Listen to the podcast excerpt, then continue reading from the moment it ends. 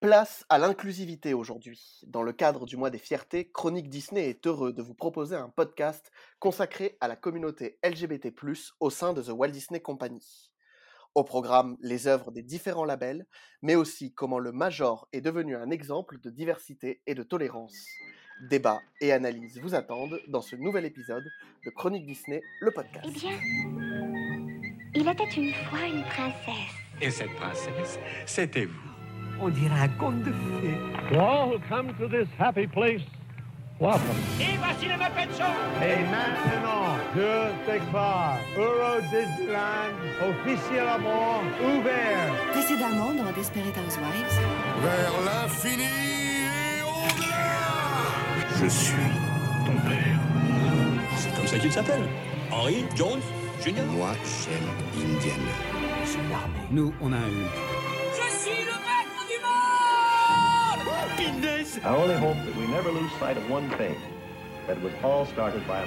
On chante, on danse, on chasse, on s'embrasse, on rentre à la maison, elle est pas belle la vie. Chronique Disney, le podcast.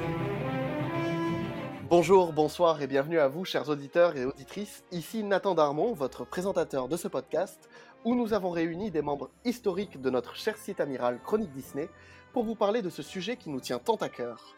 Chez nous, tolérance et inclusivité sont des clés maîtresses pour intégrer l'équipe, et ce depuis toujours, et vous allez comprendre pourquoi c'est un sujet important pour nous. En ma compagnie pour ce nouveau numéro, pas moins de 5 chroniqueurs. Je commence avec le grand Manitou, celui qui met tout le monde d'accord avec lui parce qu'il a toujours raison, et pas du tout, pas du tout parce que sinon on passe à la compta pour le solde de tout compte. J'ai nommé Laurent Armand Zuniga. Salut Laurent. Salut Nathan. Également là avec nous, notre expert incontesté, celui que vous ne pouvez pas coller sur tout ce que fait Disney, et croyez-moi, on a tous essayé dans l'équipe, sans succès, c'est David Scordia. Salut David. Salut à tous. Avec nous aussi, celle dont le talent en dessin est aussi grand que ses photos sont belles. Spécialiste de notre resort parisien, sa passion pour Disney et l'animation en général nous emporte avec elle dès qu'elle en parle.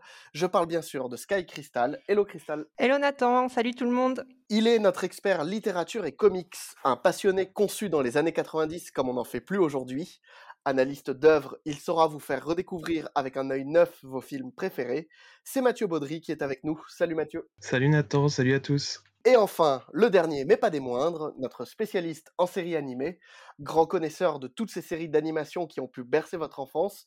Pour lui, les émissions Disney le samedi matin, ça ne s'est jamais arrêté. Frédéric Beg est là. Salut Frédéric. Bonjour, salut. Alors Frédéric, c'est d'ailleurs ton premier podcast si je ne me trompe pas. Vous connaissez tous la tradition. Je te laisse donc te présenter un peu plus en détail à nos auditeurs. D'accord. Alors, mon nom est Frédéric, euh, je suis sur Chronique Disney depuis 2017, je crois. Et du coup, oui, j'essaye de me spécialiser, entre guillemets, sur les séries animées, certaines séries live de Disney. Parce que Disney a pratiquement tout le temps fait partie de ma vie. Bon, le premier film que j'ai vu au cinéma, c'était Monstres et compagnie. Puis, euh, ça a continué avec Lilo et Stitch, puis il y a eu les séries Disney, Disney Channel, etc., etc. Et je continue encore aujourd'hui. Et puis voilà, c'est tout ce que j'ai à dire sur moi. Bah super, merci Frédéric pour cette présentation. Il est temps maintenant de plonger tous ensemble dans le vif du sujet. Chers auditeurs, êtes-vous prêts? C'est parti.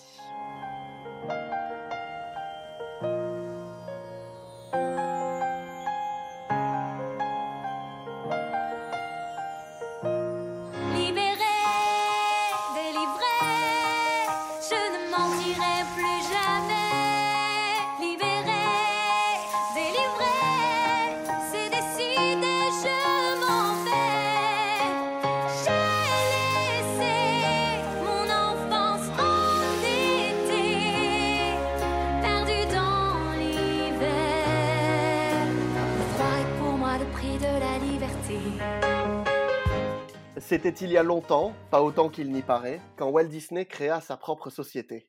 Je parle du XXe siècle, ces années folles où tout est allé si vite et où pourtant les mentalités ont mis du temps à suivre cette cadence. Car lorsque l'oncle Walt et son frère Roy entrent dans les affaires, dire que la communauté homosexuelle et plus largement les communautés LGBT+, sont difficilement tolérées dans la société, c'est un euphémisme. Laurent, est-ce que tu peux nous en dire un peu plus? Alors il faut quand même se mettre dans l'époque, on est donc au début du siècle dernier, et vu de 2021, ça peut paraître étonnant, mais l'homosexualité est vraiment vue comme une tare, comme une maladie. Donc évidemment, il est hors de question de s'afficher en tant qu'homosexuel.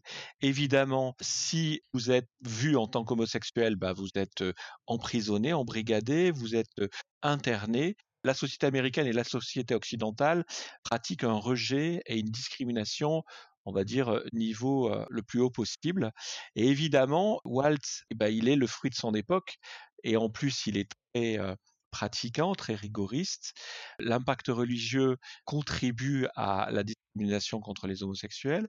Donc à l'époque, il est hors de question que l'homosexualité soit représentée au cinéma puisqu'elle n'est même pas tolérée dans la société. Hollywood reste quand même une sorte d'univers où euh, tout se pratique un petit peu sous le manteau, évidemment. Les homosexuels euh, ne sont pas affichés, mais ils sont bien là. Mais en revanche, rien ne doit sortir au niveau ni public ni technique. C'est-à-dire que clairement, Hollywood fait en sorte que toutes ces stars toute son industrie soit hétéronormée et il est hors de question pour un artiste, qu'il soit comédien, euh, réalisateur ou, euh, euh, ou simple technicien, d'exprimer le fait qu'il puisse être sexuel. Donc, on est au début des années 20-30. Walt Disney, lui, se lance, vient s'installer à Los Angeles, une ville un petit peu vue par lui comme une ville de débauche, mais pour autant, il vient avec son propre bagage personnel, c'est-à-dire un refus de l'homosexualité, comme la société de l'époque le pratique. Moi, ce que j'aurais rajouté par rapport à ce que disait Laurent, c'est qu'en fait, l'impression que j'en ai, en tout cas quand je vois les, enfin, la, façon dont l'époque traitait l'homosexualité, c'était que beaucoup de gens étaient dans une ignorance totale et c'était même pas un rejet ou une idée de se dire on ne va pas la représenter. Ce n'était pas un sujet, ça n'existe pas en fait pour, beaucoup de gens. Et je pense que Walt Disney entre plus dans cette catégorie-là de ces gens qui constatent que ça n'existe pas. Et qu'en fait, quand ça existe, bah, comme c'est une maladie très grave, c'est comme euh, on lui disait oui, bah, vous n'allez pas représenter non plus euh, tous les cancers du monde et tout ça. C'est quelque chose qui ne se représente pas, qui n'existe pas en fait. Alors, je suis pas d'accord avec ça. Ça ne se représente pas parce que c'est combattu, parce que c'est interdit, euh, pas parce que ça n'existe pas. Clairement, Walt Disney lorsqu'il a été confronté à des cas d'homosexualité, il a pratiqué une discrimination claire, nette et assumée. Mais c'est un petit peu plus tard, ça. C'est plus tard. Mais la, société tout entière, le logiciel de la société tout entière est le rejet. Non seulement on, estime que c'est une déviance, donc on fait tout pour la combattre, et on gomme dans la société tous les éléments qui puissent laisser penser qu'elle existe ou même qu'elle a existé. C'est-à-dire que les grandes figures historiques de la Grèce antique, etc., lorsqu'on va faire des péplums, euh, on va euh, gommer le fait que tel héros euh, romain ou tel héros grec avait des, relations homosexuelles. Donc, pour moi, c'est pas simplement non, on le représente pas parce que ça n'existe pas. Non, on, le combat clairement. Il y a une sorte de, de, de refus à la fois entre guillemets sociétal, mais également organisé institutionnel, qui fait que non, il est hors de question de permettre à l'homosexualité d'avoir une fenêtre d'exposition. Et, pour moi, il y a cette dimension de, de lutte est aussi importante et si l'homosexualité ne, n'est pas traitée et ne se voit pas, c'est pas parce que ils estiment que c'est pas un sujet. C'est parce que, au contraire, pour moi, euh, contrairement à ton opinion, pour moi, c'est parce qu'ils veulent la combattre absolument. Si je devais faire un parallèle contemporain, on est un peu dans la même euh, situation que euh, la Fédération de Russie actuelle, où tu as des lois anti, entre guillemets, propagande homosexuelle. C'est-à-dire qu'il est décidé de taire l'existence de l'homosexualité et de combattre sa représentation.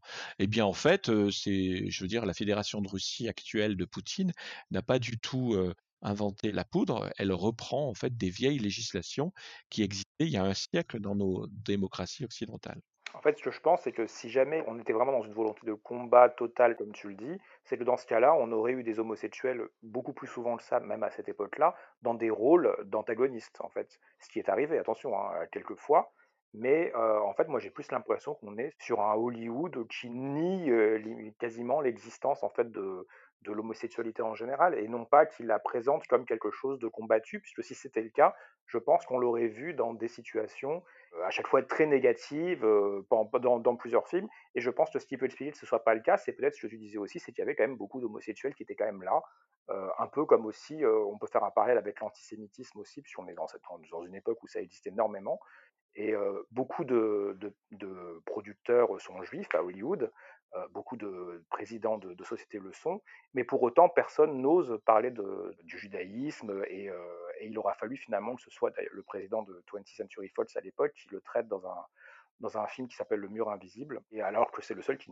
qui n'est pas juif. Je, je, comprends, je comprends ton raisonnement et effectivement, il, se tient. Euh, je pense que quand même, faut pas euh, sous-estimer les problèmes administratifs, politiques, euh, économiques aussi, qui venaient se mettre pour faire le barrage à la mise en place de production où tu es des personnages LGBT. Et même si c'était pour les faire les méchants de l'histoire entre guillemets, je pense que c'était tellement tabou, ça touchait tellement l'intime que, à mon avis, c'est pas simplement ça n'existe pas, on veut pas le traiter c'est qu'on se dit si on le traite, on va avoir des problèmes. Et on veut pas de problème. Mais à Hollywood, tu avais aussi le code ACE qui a été mis en place euh, dans les années 30 aussi, qui a beaucoup joué là-dessus, euh, pas que pour les LGBT, mais un peu plus tard, ça a commencé dans les années 20, ça a été vraiment mis en place dans les années 30, il me semble. C'est ça. Et typiquement, ce code-là est un code de censure, en fait. Grosso modo, c'est une sorte de Bible pour les gens qui ne le connaîtraient pas, qui explique ce que Hollywood est autorisé à faire et ce que Hollywood n'est pas autorisé à faire. Alors, ça, ressemble presque à une liste à la primaire. Hein. C'est du style, on ne peut pas montrer de sein, on ne peut pas faire ci, on ne peut pas faire ça, évidemment. On ne peut même pas s'embrasser hein, à l'écran. On doit là, etc. On ne peut pas montrer une jeune adolescente et un jeune adolescent s'embrasser, etc., etc., etc.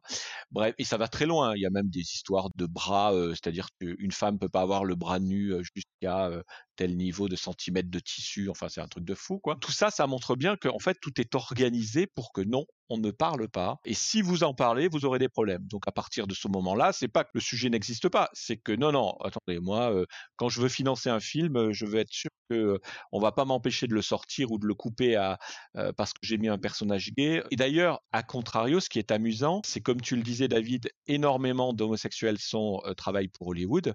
Et ce qui est amusant à voir, c'est que tu as énormément de films où l'homosexualité n'est pas du tout, même des westerns, où l'homosexualité n'est pas du tout le sujet, mais on voit que les auteurs ont voulu passer des messages, et il y a plein de représentations avec une double lecture assez amusante. Quoi. Justement, juste après la guerre, où on arrive peu à peu dans la période de la guerre froide et où commence à se démocratiser le macartisme, on parle très souvent de la chasse aux sorcières des communistes et de leurs sympathisants.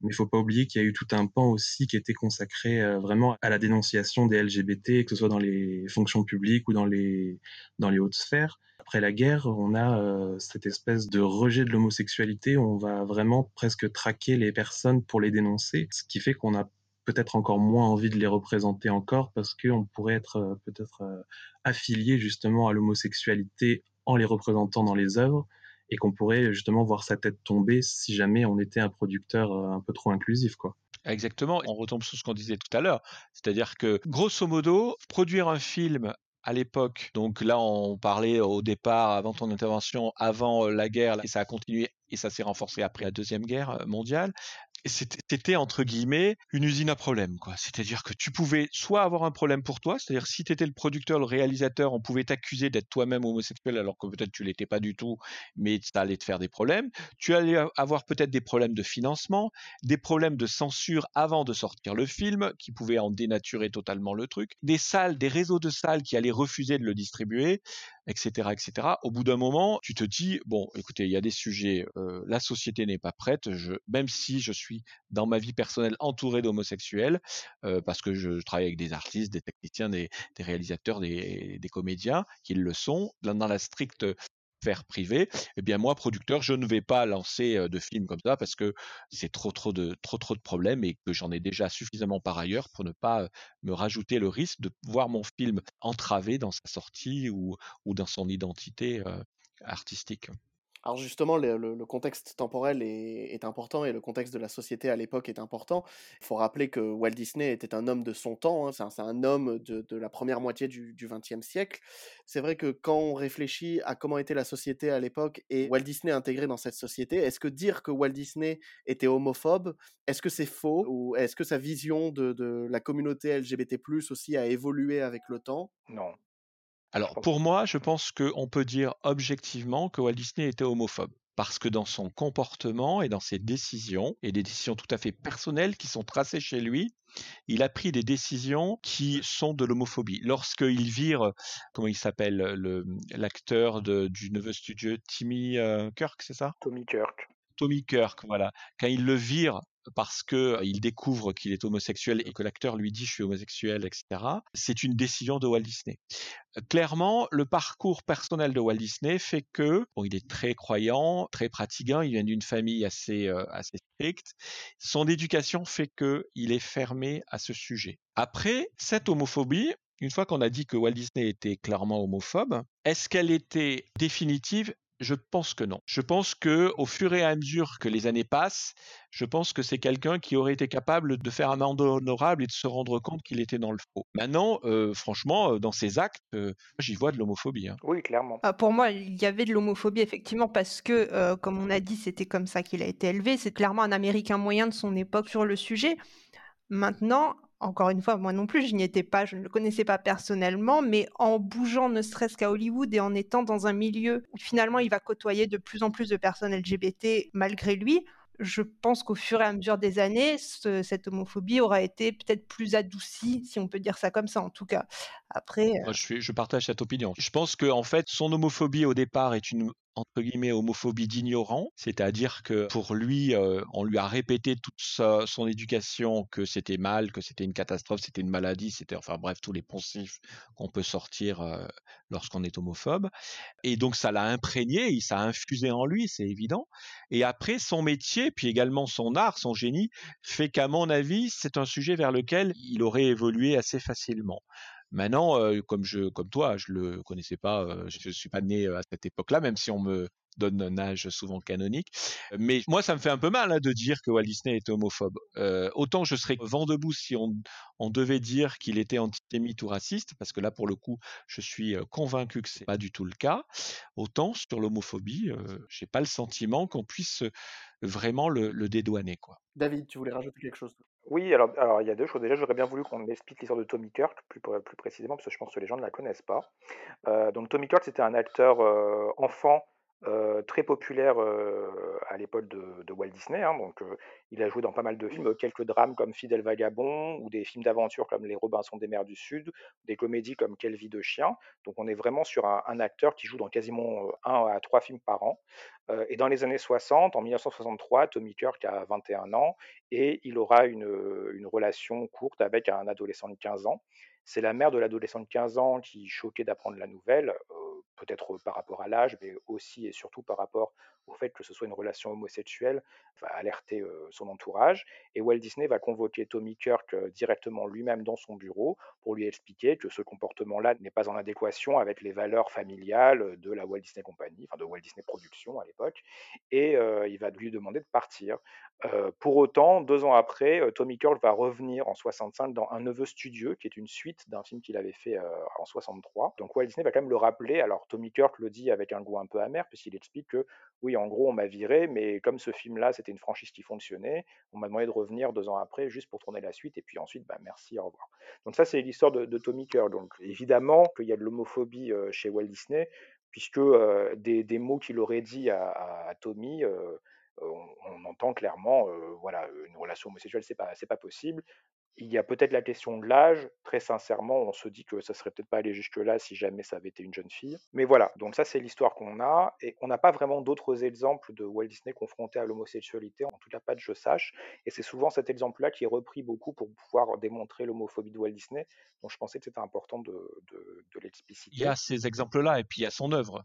Je veux dire, il y a le fait qu'il a jamais tenu un propos entre guillemets favorable aux gays ou etc. Jamais, jamais. Ah non, pas du tout. Mais donc en fait, c'est pareil. Moi, je, l'aurais décrit comme vous l'avez fait. Pour moi, c'est comme un peu, euh, bah, peut-être vos grands-parents. hein, parce que nous tous, soit nous sommes LGBT nous-mêmes, soit nous euh, connaissons des LGBT. Si vous pensez à vos grands-parents, alors à moins d'avoir tous des grands-parents très ouverts d'esprit, ce qui arrive heureusement.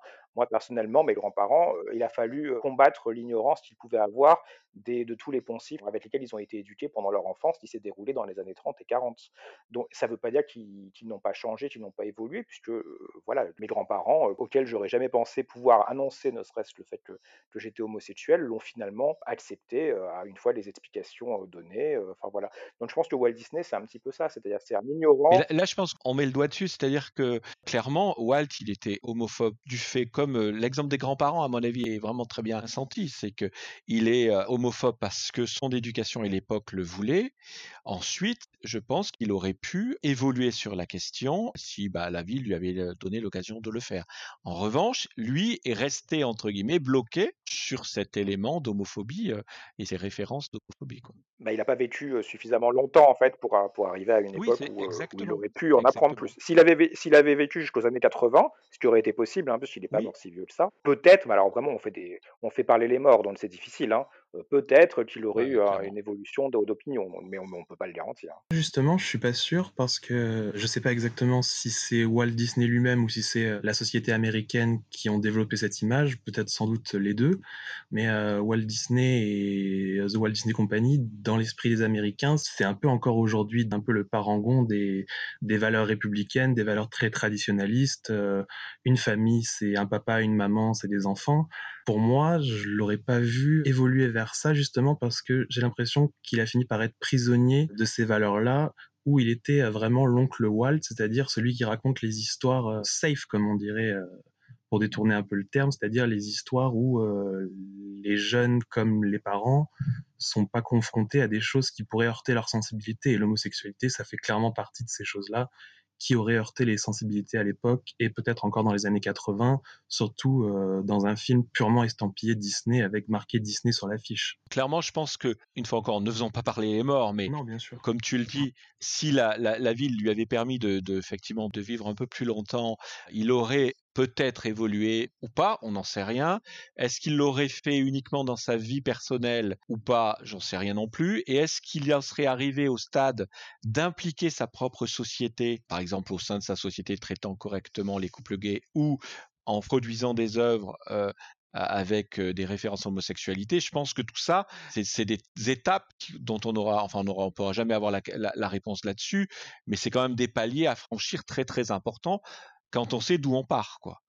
Donc euh, moi je mets un gros point d'interrogation. Il se trouve que bah, j'ai une sorte d'adoration pour Disney, donc euh, je préfère le voir sur le bon côté des choses et en me disant qu'il avait euh, ce génie et cette intelligence qui lui aurait permis d'évoluer.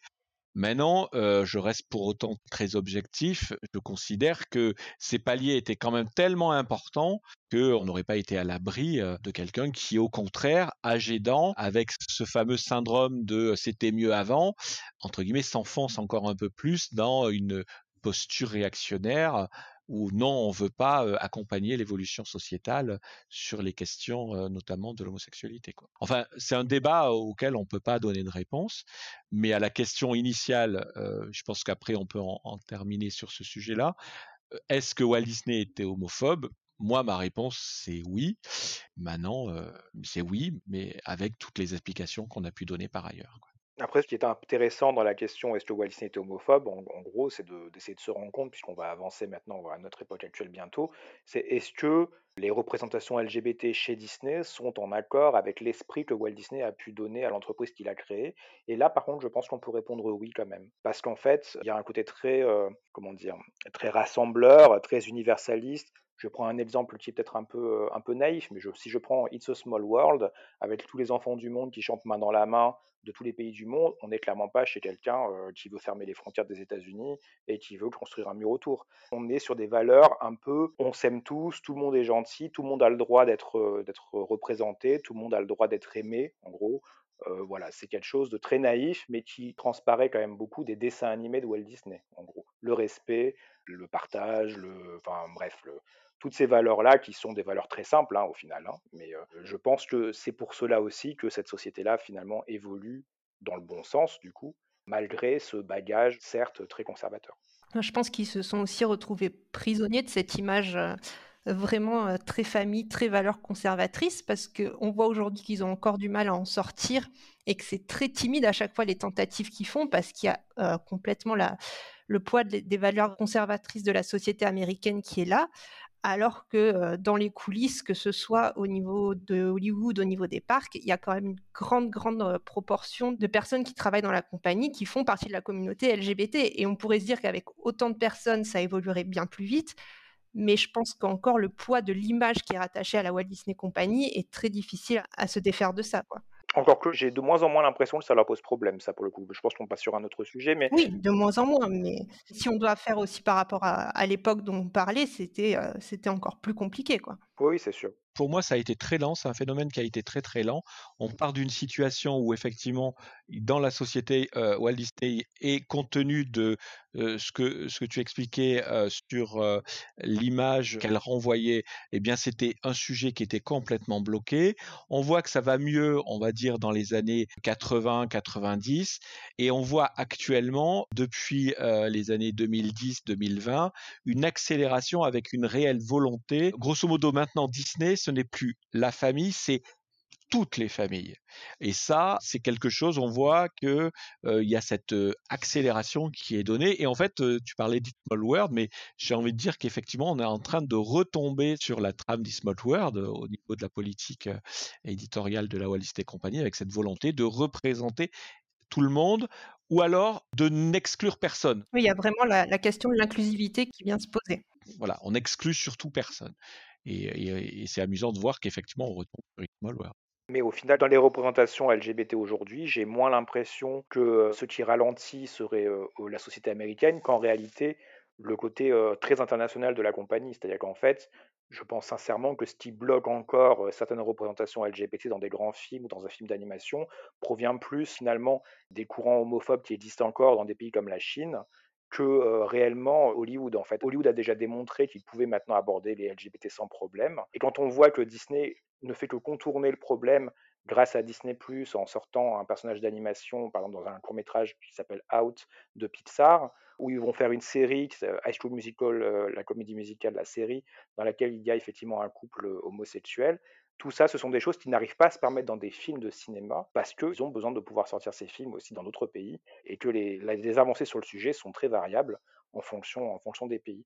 J'ai moins l'impression que le côté conservateur qu'on leur attribue aux États-Unis même, que ces familles très conservatrices qui, tiennent absolument à rappeler toujours que Walt Disney se retournerait soi-disant dans sa tombe, alors que rappelons-le, il a été incinéré pour la petite histoire. Mais bon, du coup, mais bon, du coup à, chaque, fois qu'on lit ça, au final, j'ai l'impression que Disney s'en fiche parce que quand vous voyez les publications, par exemple sur Facebook, par la page principale Disney, donc je parle vraiment de la page qui s'appelle Disney, qui est la, donc la plus vue, on a vraiment des, images, des publications, etc., très LGBT-friendly, qui ne semblent pas poser de problème, en fait. En tout cas, pas au, sein de Disney. Je pense qu'ils ont peut-être fait un calcul savant qui est peut-être peut moins naïf et moins beau que ce qu'on se dit, c'est-à-dire que c'est peut-être un calcul très marketing, hein, tout ça, qui se dit, bon, bah en fait, en étant pro-LGBT, on, on contente beaucoup plus de monde qu'on en mécontente, donc allons-y.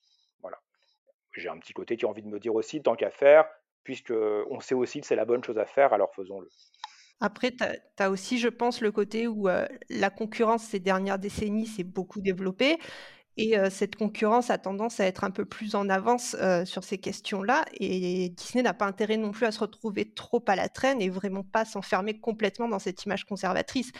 Donc, est-ce que ça aura aussi donné un coup de boost ou pas Je ne sais pas. Mais clairement, la concurrence a tendance à être un petit peu moins échaudée sur ces sujets-là et Disney a intérêt à suivre aussi. Il y a peut-être une différence aussi entre Disney et les autres sociétés qui lui font concurrence, justement, c'est que les, autres majors de, Hollywood n'ont pas cette image familiale qui est euh, imprégnée dans les racines de la, compagnie, ce qui fait que même si Disney, bien entendu, produit des œuvres pour adultes au travers de ses autres labels, au final, ils, se sentent forcément plus, euh, empêtré dans, cette image-là, d'autant plus qu'on parle des autres labels, mais en réalité, bon, il y a effectivement eu Touchstone, mais qui s'est arrêté finalement, il y a, ça va presque faire une décennie, hein, au final, il hein, faudra trouver exactement, mais bon, depuis qu'il n'y a plus vraiment de, nombreux films Touchstone produits, et ce n'est que maintenant, avec le rachat de 20th Century Studios et Searchlight Pictures, on revient à des œuvres avec des LGBT qui sont très présents, comme dans Bohemian Rhapsody, La Favorite, Love Simon et d'autres films qui sont finalement que des films issus de ce rachat. Là, je parlais juste du cinéma, et je ferai un grand sauf, sauf dans le domaine de la télévision dont on parlera tout à l'heure, où là, avec ABC Signature, là, Disney est allé à fond depuis les années 90, et ils ont ce label qui a couru jusqu'à aujourd'hui sans, sans discontinuer. Mais si on revient juste à une dizaine d'années, on était quand même chez un Disney qui n'avait que globalement que le label Disney, Marvel et Star Wars réellement finalement qui, qui, étaient là et ce sont tous des labels qui sont considérés comme familiaux avec très très très peu de films qui sortaient de ce schéma-là. Alors que Paramount ou Warner Bros n'ont absolument pas euh, besoin de se poser toutes ces questions-là et 20th Century Fox à l'époque ne se les posait pas.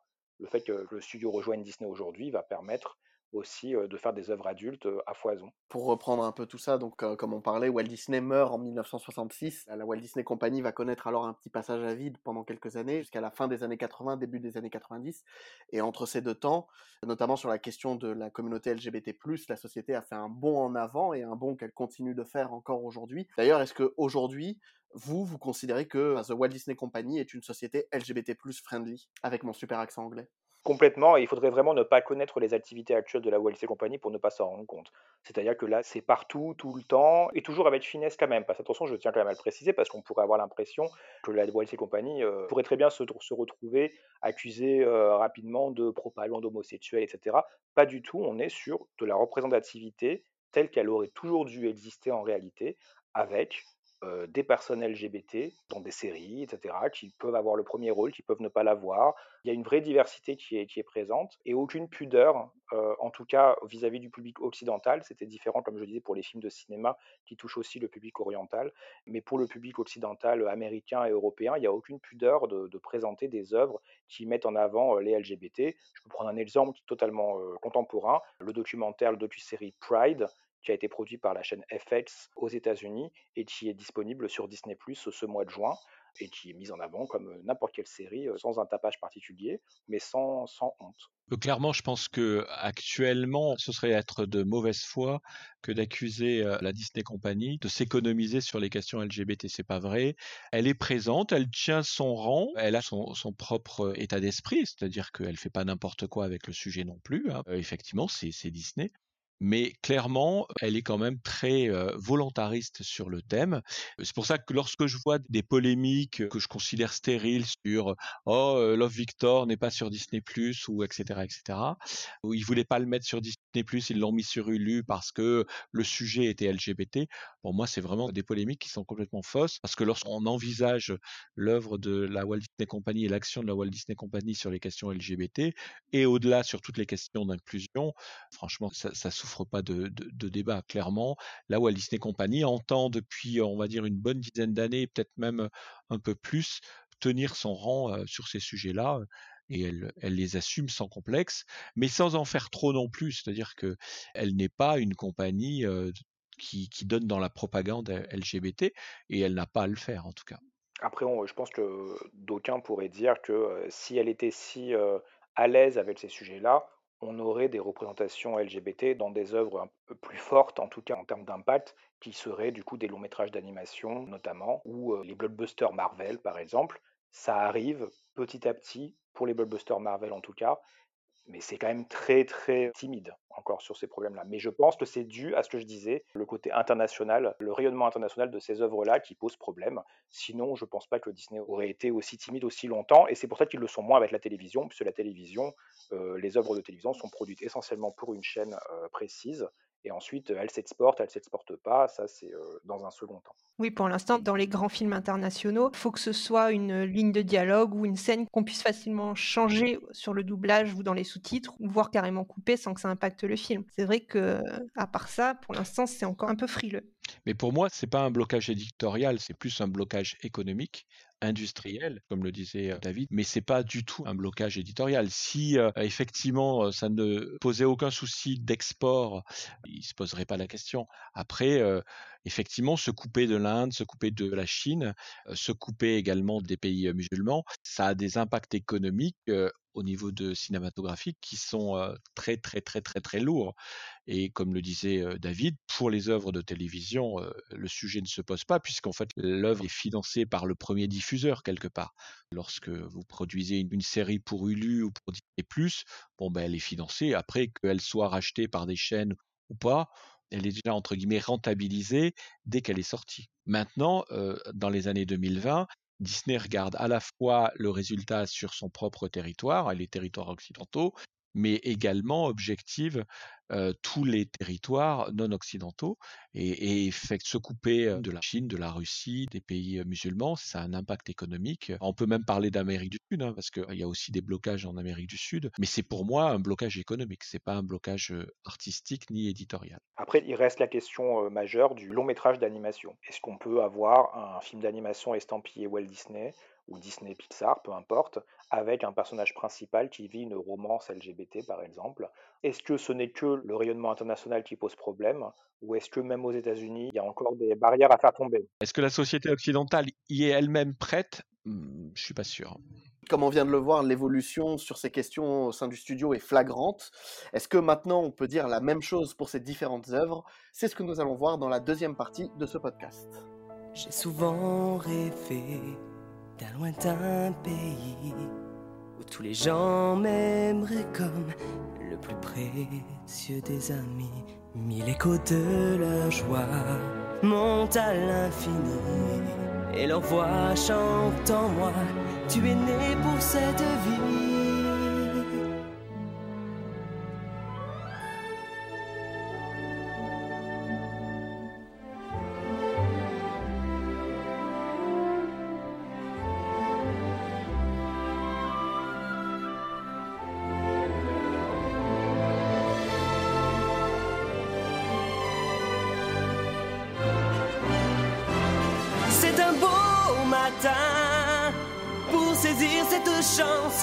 Qui m'emmène au loin vers d'autres destins, afin qu'en chemin je découvre enfin ce que mon cœur cherche en vain, le monde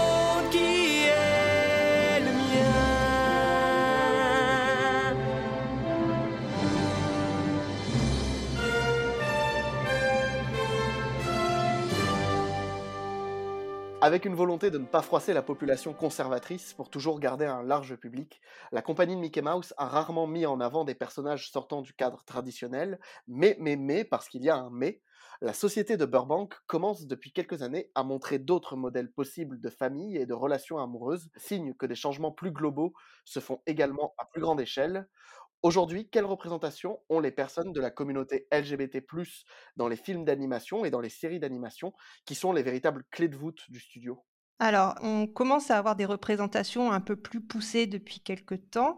Maintenant, il y a toujours eu des personnages qu'on peut appeler queer coded, donc euh, qui ne disaient pas leur nom, mais qui étaient quand même clairement dessinés comme étant en dehors de l'hétéronormativité, aussi loin que euh, dans certaines euh, productions de courts métrages comme Ferdinand le Taureau ou Le Dragon récalcitrant pour les longs métrages de la compagnie. Donc ça remonte quand même déjà assez loin où on a commencé à présenter effectivement des personnages qui sortaient un peu des normes, on va dire. Oui, et d'ailleurs, pour rebondir sur ce que tu dis, le dragon récalcitrant, on est en 1941. Il faut se rendre compte. Hein. Donc dès 1941, on voit que les artistes s'amusent à, mettre des personnages ou des représentations. Euh, alors moi, je ne sais pas utiliser le barbarisme anglais que tu utilises, mais on va dire de gay planqué, on va le dire comme ça pour moi. Et le dragon récalcitrant, c'est un personnage qui est, qui est, juste ahurissant, quoi. C'est le dragon qui est tout, il est dandy, il crache pas de feu, il est contre la guerre, il n'est pas violent, etc. Enfin vraiment, on voit que les artistes se sont amusés à, envoyer plein de codes. Et là, on est dans les années 40, on remonte loin. Et Ferdinand, c'est pareil. C'est le, le taureau qui euh, refuse entre guillemets sa masculinité et qui refuse le combat, qui en fait qui refuse d'être où on attend qu'il soit. Donc c'est on peut dire effectivement des messages subliminaux de représentation de l'homosexualité. Et en fait, on se rend compte qu'au fur et à mesure, ces éléments-là sont apparus. Et il y a le grand débat sur Tic et Tac. Je rappelle que Tic et Tac ne sont pas frères.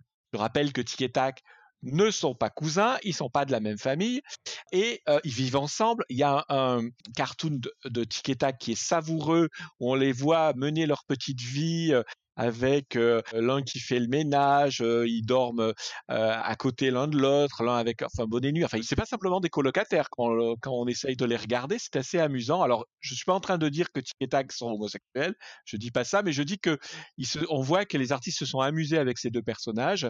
Alors après, ils se sont rattrapés puisqu'ils leur ont mis quand même Clarisse dans les pattes et dans les parcs aussi, puisque les deux vont se battre pour le beau cœur de, de Clarisse. Donc, si on ne peut pas dire que Tic et Tac sont homosexuels, est-ce qu'on peut dire qu'ils sont bisexuels? Je vous laisse trancher le débat. Moi, je l'ai pas tranché. Et après, en fait, donc, on- on se rend compte que cette question d'homosexualité subliminale, elle commence à se mettre de plus en plus dans les films. Euh, Si on fait un bond dans les années 90, on a quelques euh, représentations. Alors oui, on est d'accord qu'on est dans des représentations de caricature. Je vais faire hurler Mathieu en disant cela, mais par exemple, Wiggins, c'est vraiment le serveur euh, qui est totalement euh, dandy, il est maniéré, il, il veille sur les habits et son, son patron, son infâme patron, euh, qui est lui bel enflure, on va le dire comme ça. Il s'occupe de la toilette du petit chien. Enfin voilà, donc on va dire que là, euh, le côté euh, gay est quand même très euh, caricatural. On est plus proche de la cage aux folles. Le méchant aussi est assez euh, finalement. euh, Ah ouais, mais enfin, si on doit dire que les, les méchants sont gays, alors euh, moi je. je- Ah bah pour le coup, euh, Justement, c'est ce que j'allais dire après. Non, non, mais je vous laisse. euh, oui, alors allez-y. Justement, moi j'allais dire que la majorité des méchants chez Disney sont justement, pour reprendre euh, le mot de cristal, extrêmement queer-coded, parce que deux choses. D'abord, les méchants, c'est toujours ceux qui viennent interrompre la romance hétérosexuelle du film. C'est eux qui viennent, qui débarquent et qui empêchent les protagonistes d'essayer de poursuivre leurs rêves ensemble. Et ils sont tous, à leur façon, extrêmement théâtraux. Et euh, c'est symptomatique aussi beaucoup d'une représentation des homosexuels au XXe siècle, où justement les homosexuels étaient représentés, euh, on pense à la cage aux folles, euh, d'une manière extrêmement délurée, théâtrale, maniérée. On, pense à Scar, on pense à Jafar, on pense au capitaine Crochet. Pour les hommes, pour les femmes, on a Ursula qui, comme on le sait, tire ses inspirations en partie de la drag queen divine.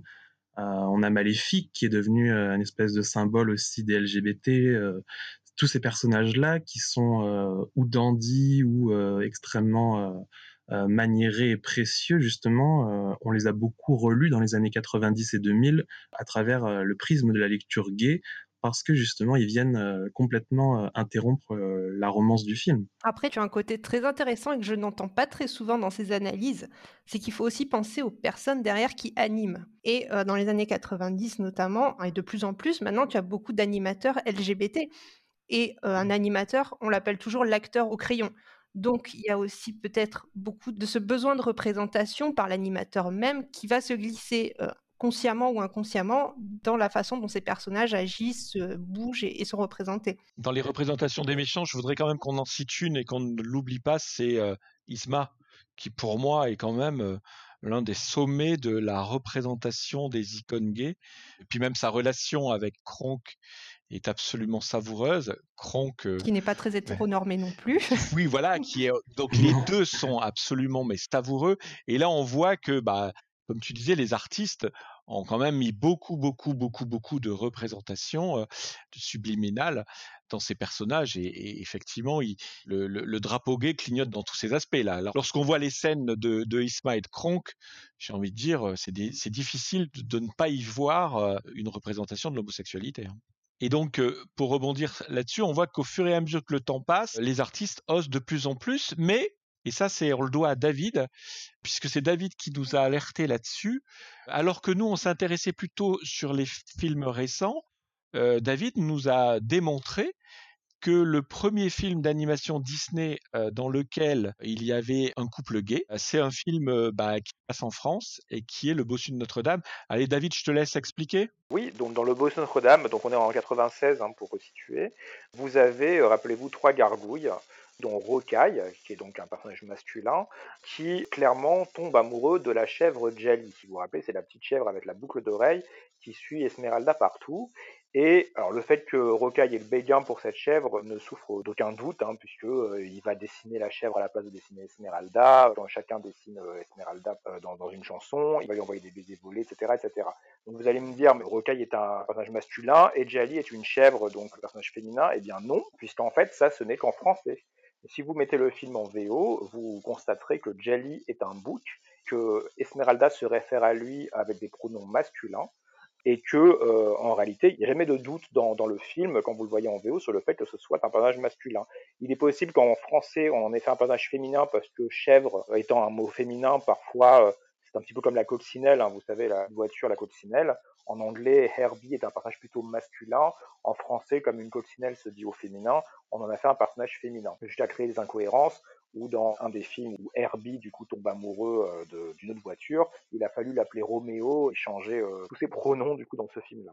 Je reviens juste à Rocaille et Jali, donc vous avez deux personnages masculins à l'origine, qui avec Rocaille qui donc fait des avances à Jali, et alors là, ça vaut ce que ça vaut, puisqu'on sait tous notre amour pour les suites de Disney Toon Studios. Mais dans le Beau Notre-Dame 2, Le secret de Quasimodo, Jali répond favorablement à ses avances, et les deux euh, finissent un petit peu en petit couple. Alors, c'est une représentation qui peut peut-être un petit peu se discuter dans le sens où vous avez un animal et une gargouille, hein, qui est donc un être un peu euh, fantasmagorique avec des cornes, etc., un nez de cochon, etc. Bon, c'est pas forcément le, les personnages les plus flatteurs. Il n'est pas non plus certain qu'il y ait eu une volonté de représentativité à l'époque du film. Je pense que c'est essentiellement un gag et que le fait que les deux personnages soient masculins contribuait à sa part du gag, probablement, dans l'esprit des, animateurs, mais qu'il n'y avait pas d'idéologie particulière là-dedans, n'empêche que bon, bah, l'histoire euh, est ce qu'elle est, et vous avez là donc le premier couple de deux personnages masculins, donc le premier couple homosexuel, dans un long métrage d'animation estampillé Disney. Alors, puisque tu parles de gag, est-ce qu'on peut considérer que Jumba et Pikli, euh, c'est un gag ou c'est euh, volontaire? Bah, c'est encore autre chose, parce que les deux personnages ne sont pas du tout en couple. Après, on peut imaginer tout ce qu'on veut, mais officiellement, ils ne le sont pas. Mais vous avez Pikli qui, quand même, aime bien se déguiser en femme, et qui a parfois enfin, des. Alors, ils sont, ils sont officiellement pas en couple, mais effectivement, ils se comportent en revanche, c'est un peu le même syndrome que Tic et Tac, ils se comportent comme un parfait couple avec bah, effectivement Pikli qui lui se travestit. Mais pour autant, oh, ils vont au restaurant ensemble, ils sont toujours ensemble, de mémoire ils dorment dans la même pièce, euh, etc., etc. Donc, euh, est-ce que ça, on est, on est toujours au niveau du gag ou est-ce qu'on commence à être dans une volonté de se dire, bah tiens, on va quand même euh, y aller un peu plus fort? Je sais pas. Si je reste vraiment dans l'histoire stricto sensu, on n'est que sur le gag, puisque ce sont des personnages qui à la base ne, ne s'apprécient pas. Hein. Il y en a un qui est le bandit et l'autre la, le personnage. Qui, oui, mais les contraires, ça, les contraires s'attirent. Oui, bien sûr, bien sûr. Mais au final, on peut très bien dire que que sur euh, dans l'île d'Hawaï, qui est quand même l'île magique pour l'amour, où les couples vont se marier, euh, bah, et ça, la magie a opéré et que l'amour euh, est né sous les étoiles. Oui, voilà. On peut imaginer qu'il y a eu volonté de s'amuser avec ça, mais c'est-à-dire qu'en fait, les personnages se retrouvent dans cette situation par la force des choses, et même la, séquence au restaurant où il y en a un des deux qui se travestit, tout ça fait partie d'un plan qui n'a rien à voir avec, avec, cela. Mais après, on peut bien sûr s'imaginer qu'il y a une volonté de jouer avec ces codes-là, d'autant plus que le réalisateur du film est lui-même homosexuel. Donc en fait, pour euh, revenir sur le tout premier sujet, pour le thème qui nous avait lancé là-dessus, oui, effectivement, il y a une évolution petit à petit, et euh, jusqu'à à nos années actuelles, où on voit que même si c'est pas revendiqué, affirmé, il y a quand même une présence de l'homosexualité dans les films d'animation Disney qui se remarque très très souvent. Le roi lion aussi, on peut se poser la question toujours hein, de la relation entre Timon et Pumba. Franchement, euh, avec la scène, alors toujours pareil, euh, c'est les suites. Où est-ce qu'on considère les suites? Mais euh, le roi lion 3, euh, Timon et la fameuse scène où il danse en vainé et compagnie. et puis la série aussi qui fait que le couple Timon et Pumba adopte un jeune Ratel, bah, ils ont adopté. Enfin. Ah, et puis tu as même euh, la garde du roi lion où c'est. Oui. Tu as, eu des épisodes oui. qui ont beaucoup appuyé là-dessus, où Timon et Pumba appellent carrément Simba leur fils, quoi. Donc, voilà. Euh... Donc, est-ce que Timon et Pumba sont pas également un couple gay euh, C'est quand même des sujets. Alors, ils le disent pas, hein, ils n'ont pas un drapeau, un truc comme machin, mais quand même, il y a un certain nombre d'éléments euh, sur leur relation qui laissent à penser que c'est le cas. En fait, je pense que le doute est cultivé sur le fait aussi que ce ne soit pas des, des, personnages de la même espèce et que le roi lion se veut quand même assez réaliste. On s'entend, hein, c'est-à-dire que ce ne sont pas des personnages comme Robin des Bois ou, ou Zootopie, Et dans l'univers du Roi Lion, on n'imagine pas des personnages d'espèces différentes pouvant être en couple. Donc je pense qu'il joue avec ça, ce qui fait qu'une personne qui n'a pas envie de voir de représentation LGBT dans Timon et Pumba ne la verra pas parce que euh, il ne peut pas y avoir de couple puisque c'est un phacochère et une mangouste. Ben ça, c'est exactement la recette qui a été utilisée pendant très longtemps dans les films d'animation Disney. C'est-à-dire qu'on donne des signes, on donne des éléments qui objectivement peuvent être interprétés euh, comme une représentation de l'homosexualité, mais le contraire peut être tout à fait euh, défendu et quelque part, ça dédouane beaucoup le studio. C'est-à-dire que concrètement, quand tu diffuses le, Roi Lion euh, en Russie, là où euh, des lois interdisent la représentation de l'homosexualité, bah, le Disney peut dire mais vous êtes fous. Mais maintenant, imaginez si Timon et Pumba étaient tous les deux deux mangoustes ou deux pacochères avec exactement la même histoire. Est-ce que pour le coup, ce serait pas plus évident? Ah ben, ce serait carrément plus évident. Oui. Mmh. Mais pour le coup, ça serait donc plus entravant pour le développement euh, économique du film. Moi, je pense que Timon et Pumba sont peut-être plus à rapprocher de personnages comme Merida et de Elsa, dans le sens où c'est plutôt des personnages que la communauté LGBT a repris un peu euh, sous l'angle de la lecture gay, justement, en calquant sur eux finalement leurs besoins de représentation, où on est tellement euh, en attente de représentation dans le cinéma d'animation qu'on leur euh, décèle des caractéristiques euh, LGBT là où il y en a peut-être pas. Euh, c'est pas parce que Mérida refuse de se marier ou que Elsa n'a absolument aucun intérêt amoureux qu'elles sont forcément lesbiennes ou bisexuelles ou pourquoi pas même on peut penser asexuelles ou aromantiques. Mais je pense qu'elles sont extrêmement symptomatiques et surtout pour Elsa de ce besoin de plus en plus prégnant d'être représentée dans le cinéma d'animation au point où euh, Elsa finalement est presque devenue le personnage euh, chez Disney le plus représentatif des LGBT alors qu'il n'y a absolument aucun élément qui nous permet de trancher aujourd'hui. Sachant que ça continue aujourd'hui avec aussi des gens qui veulent voir une romance entre Raya et Namari dans le Raya et le dernier dragon qui est sorti cette année. Pour euh, Raya et Namari, il y a une petite anecdote que j'aimerais partager. Je suis sur Instagram notamment pas mal de storyboarders, d'animateurs des studios Disney. Et sans le dire trop haut, quand le film est sorti, il y a eu beaucoup de petits partages sur ce couple-là, si on peut appeler ça un couple, euh, en mode ship as sailed. Donc en anglais, euh, de personnages qu'on aime bien et qu'on veut voir en couple, on appelle ça un ship.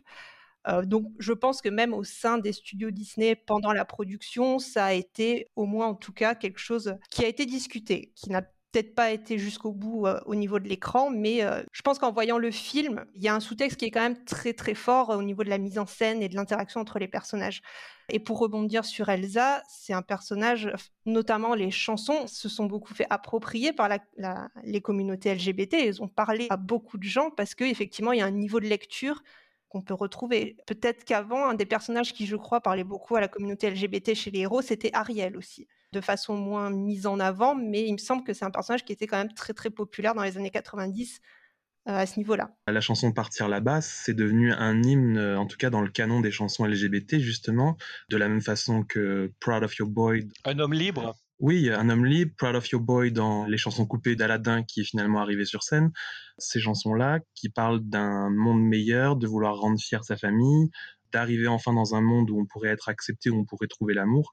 Et justement, tu parlais des chansons euh, de la Reine des Neiges. Euh, évidemment que tout ça contribue, euh, encore une fois, à nourrir ces sous-textes et aussi à nourrir la communauté LGBT qui a désespérément besoin de représentation et qui va aller la trouver là où peut-être d'autres personnes hétérosexuelles n'y verraient justement que, que le sens premier du texte. Oui, donc là, Mathieu, tu évoques des personnages que la communauté LGBT voit comme des icônes potentielles mais Disney plus récemment a quand même commencé à mettre de vrais personnages LGBT où cette fois-ci le doute n'est plus vraiment permis, mais ça reste quand même très très discret dans un premier temps. Euh, l'un des exemples particulièrement peut être celui du couple de gazelles dans euh, Zootopie, où ce sont, vous savez, les voisins de Judy Hopps quand elle emménage à Zootopie pour la première fois. Euh, elle a des voisins très bruyants qui se hurlent dessus. Donc ce sont tous les deux deux personnages masculins. Alors bien entendu, ça pourrait être des colocataires, Sauf qu'en fait, le générique de fin ôte ce doute-là en leur donnant un nom composé identique. Alors, je vous avoue que je l'ai plus en tête. Et en plus, les deux ne sont pas exactement de la même espèce. Donc, ce qui fait qu'il n'y a pas de doute, vu que leur nom est composé et que ce ne sont pas la même espèce, ce sont donc des personnages mariés. C'est un couple gay marié. Mais voilà, il faut lire le générique de fin pour s'en rendre compte. Donc c'est pour ça que je dis qu'on reste quand même très timide. Il y a aussi des petites allusions qui sont pas à 100% claires. Un couple de femmes potentiellement dans le monde de Dory, mais bon, effectivement, on pourrait dire que ça pourrait être des sœurs, des amies, etc., même si vraiment on peut se poser la question.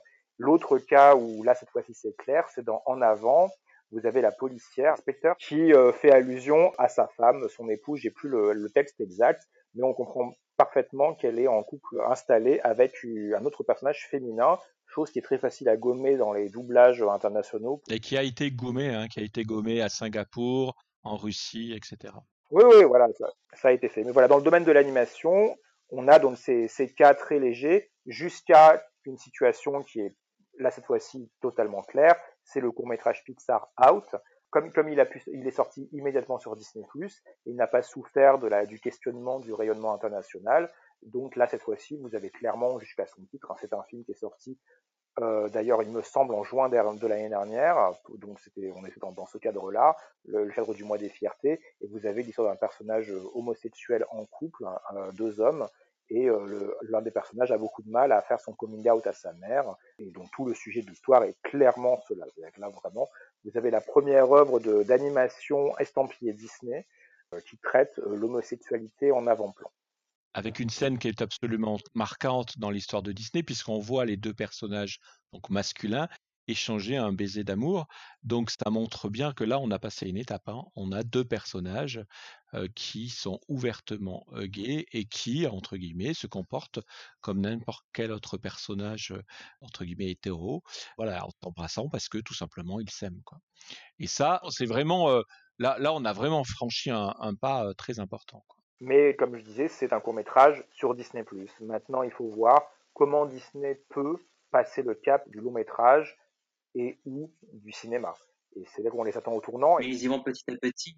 Ils vont petit à petit, donc ils peuvent d'abord commencer par les séries et on voit déjà qu'ils ont beaucoup, beaucoup avancé ces dernières années. Là, je pense par exemple dans Gravity Falls, bon, ce n'est qu'à la fin, mais on a un couple gay. Et là, aujourd'hui, je pense par exemple à Luce où le personnage principal est bisexuel et on a un personnage qui est euh, lesbienne. Donc là, juste pour que les, gens qui nous écoutent, parce que ces séries sont peut-être pas connues de tout le monde, on est sur des séries d'animation de Disney Télévision Animation, donc estampillées Disney, et qui passent sur des chaînes comme Disney Channel ou Disney XD peut-être, mais essentiellement Disney Channel, je pense. C'est Voilà, essentiellement Disney Channel. Et justement, ce sont vraiment des grands pas. Bon, il semblerait que Alex Hirsch, le créateur de Gravity Falls, aurait voulu que ce soit fait plus tôt concernant ces deux personnages euh, qui sont homosexuels dans la série, mais on sent que les choses changent, surtout avec Luis Houseville, parce que on a un personnage principal qui est bisexuel, c'est presque nouveau finalement pour Disney à ce moment-là.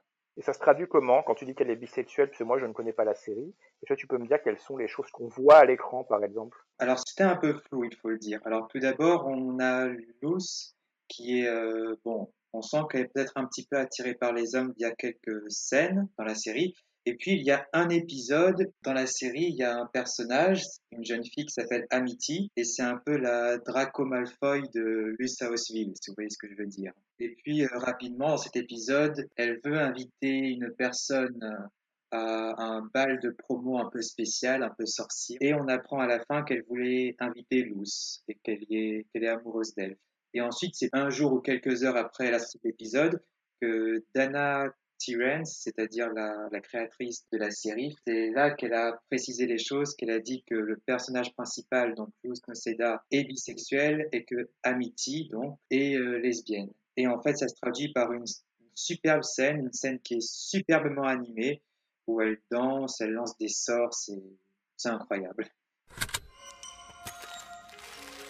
Veux-tu aller au bal avec moi, Amity? Ta peur, c'était de te sentir rejetée? Amity tout va bien. Et si j'allais au bal avec toi, du coup? Vraiment? C'est ce que font des amis. Bon, alors puisque c'est réglé, m'accorderais-tu cette danse?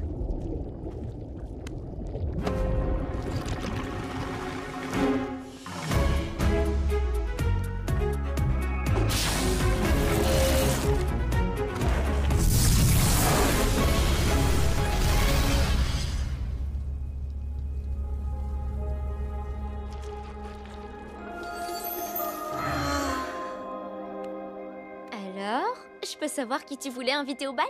Ah, c'est... c'est pas important.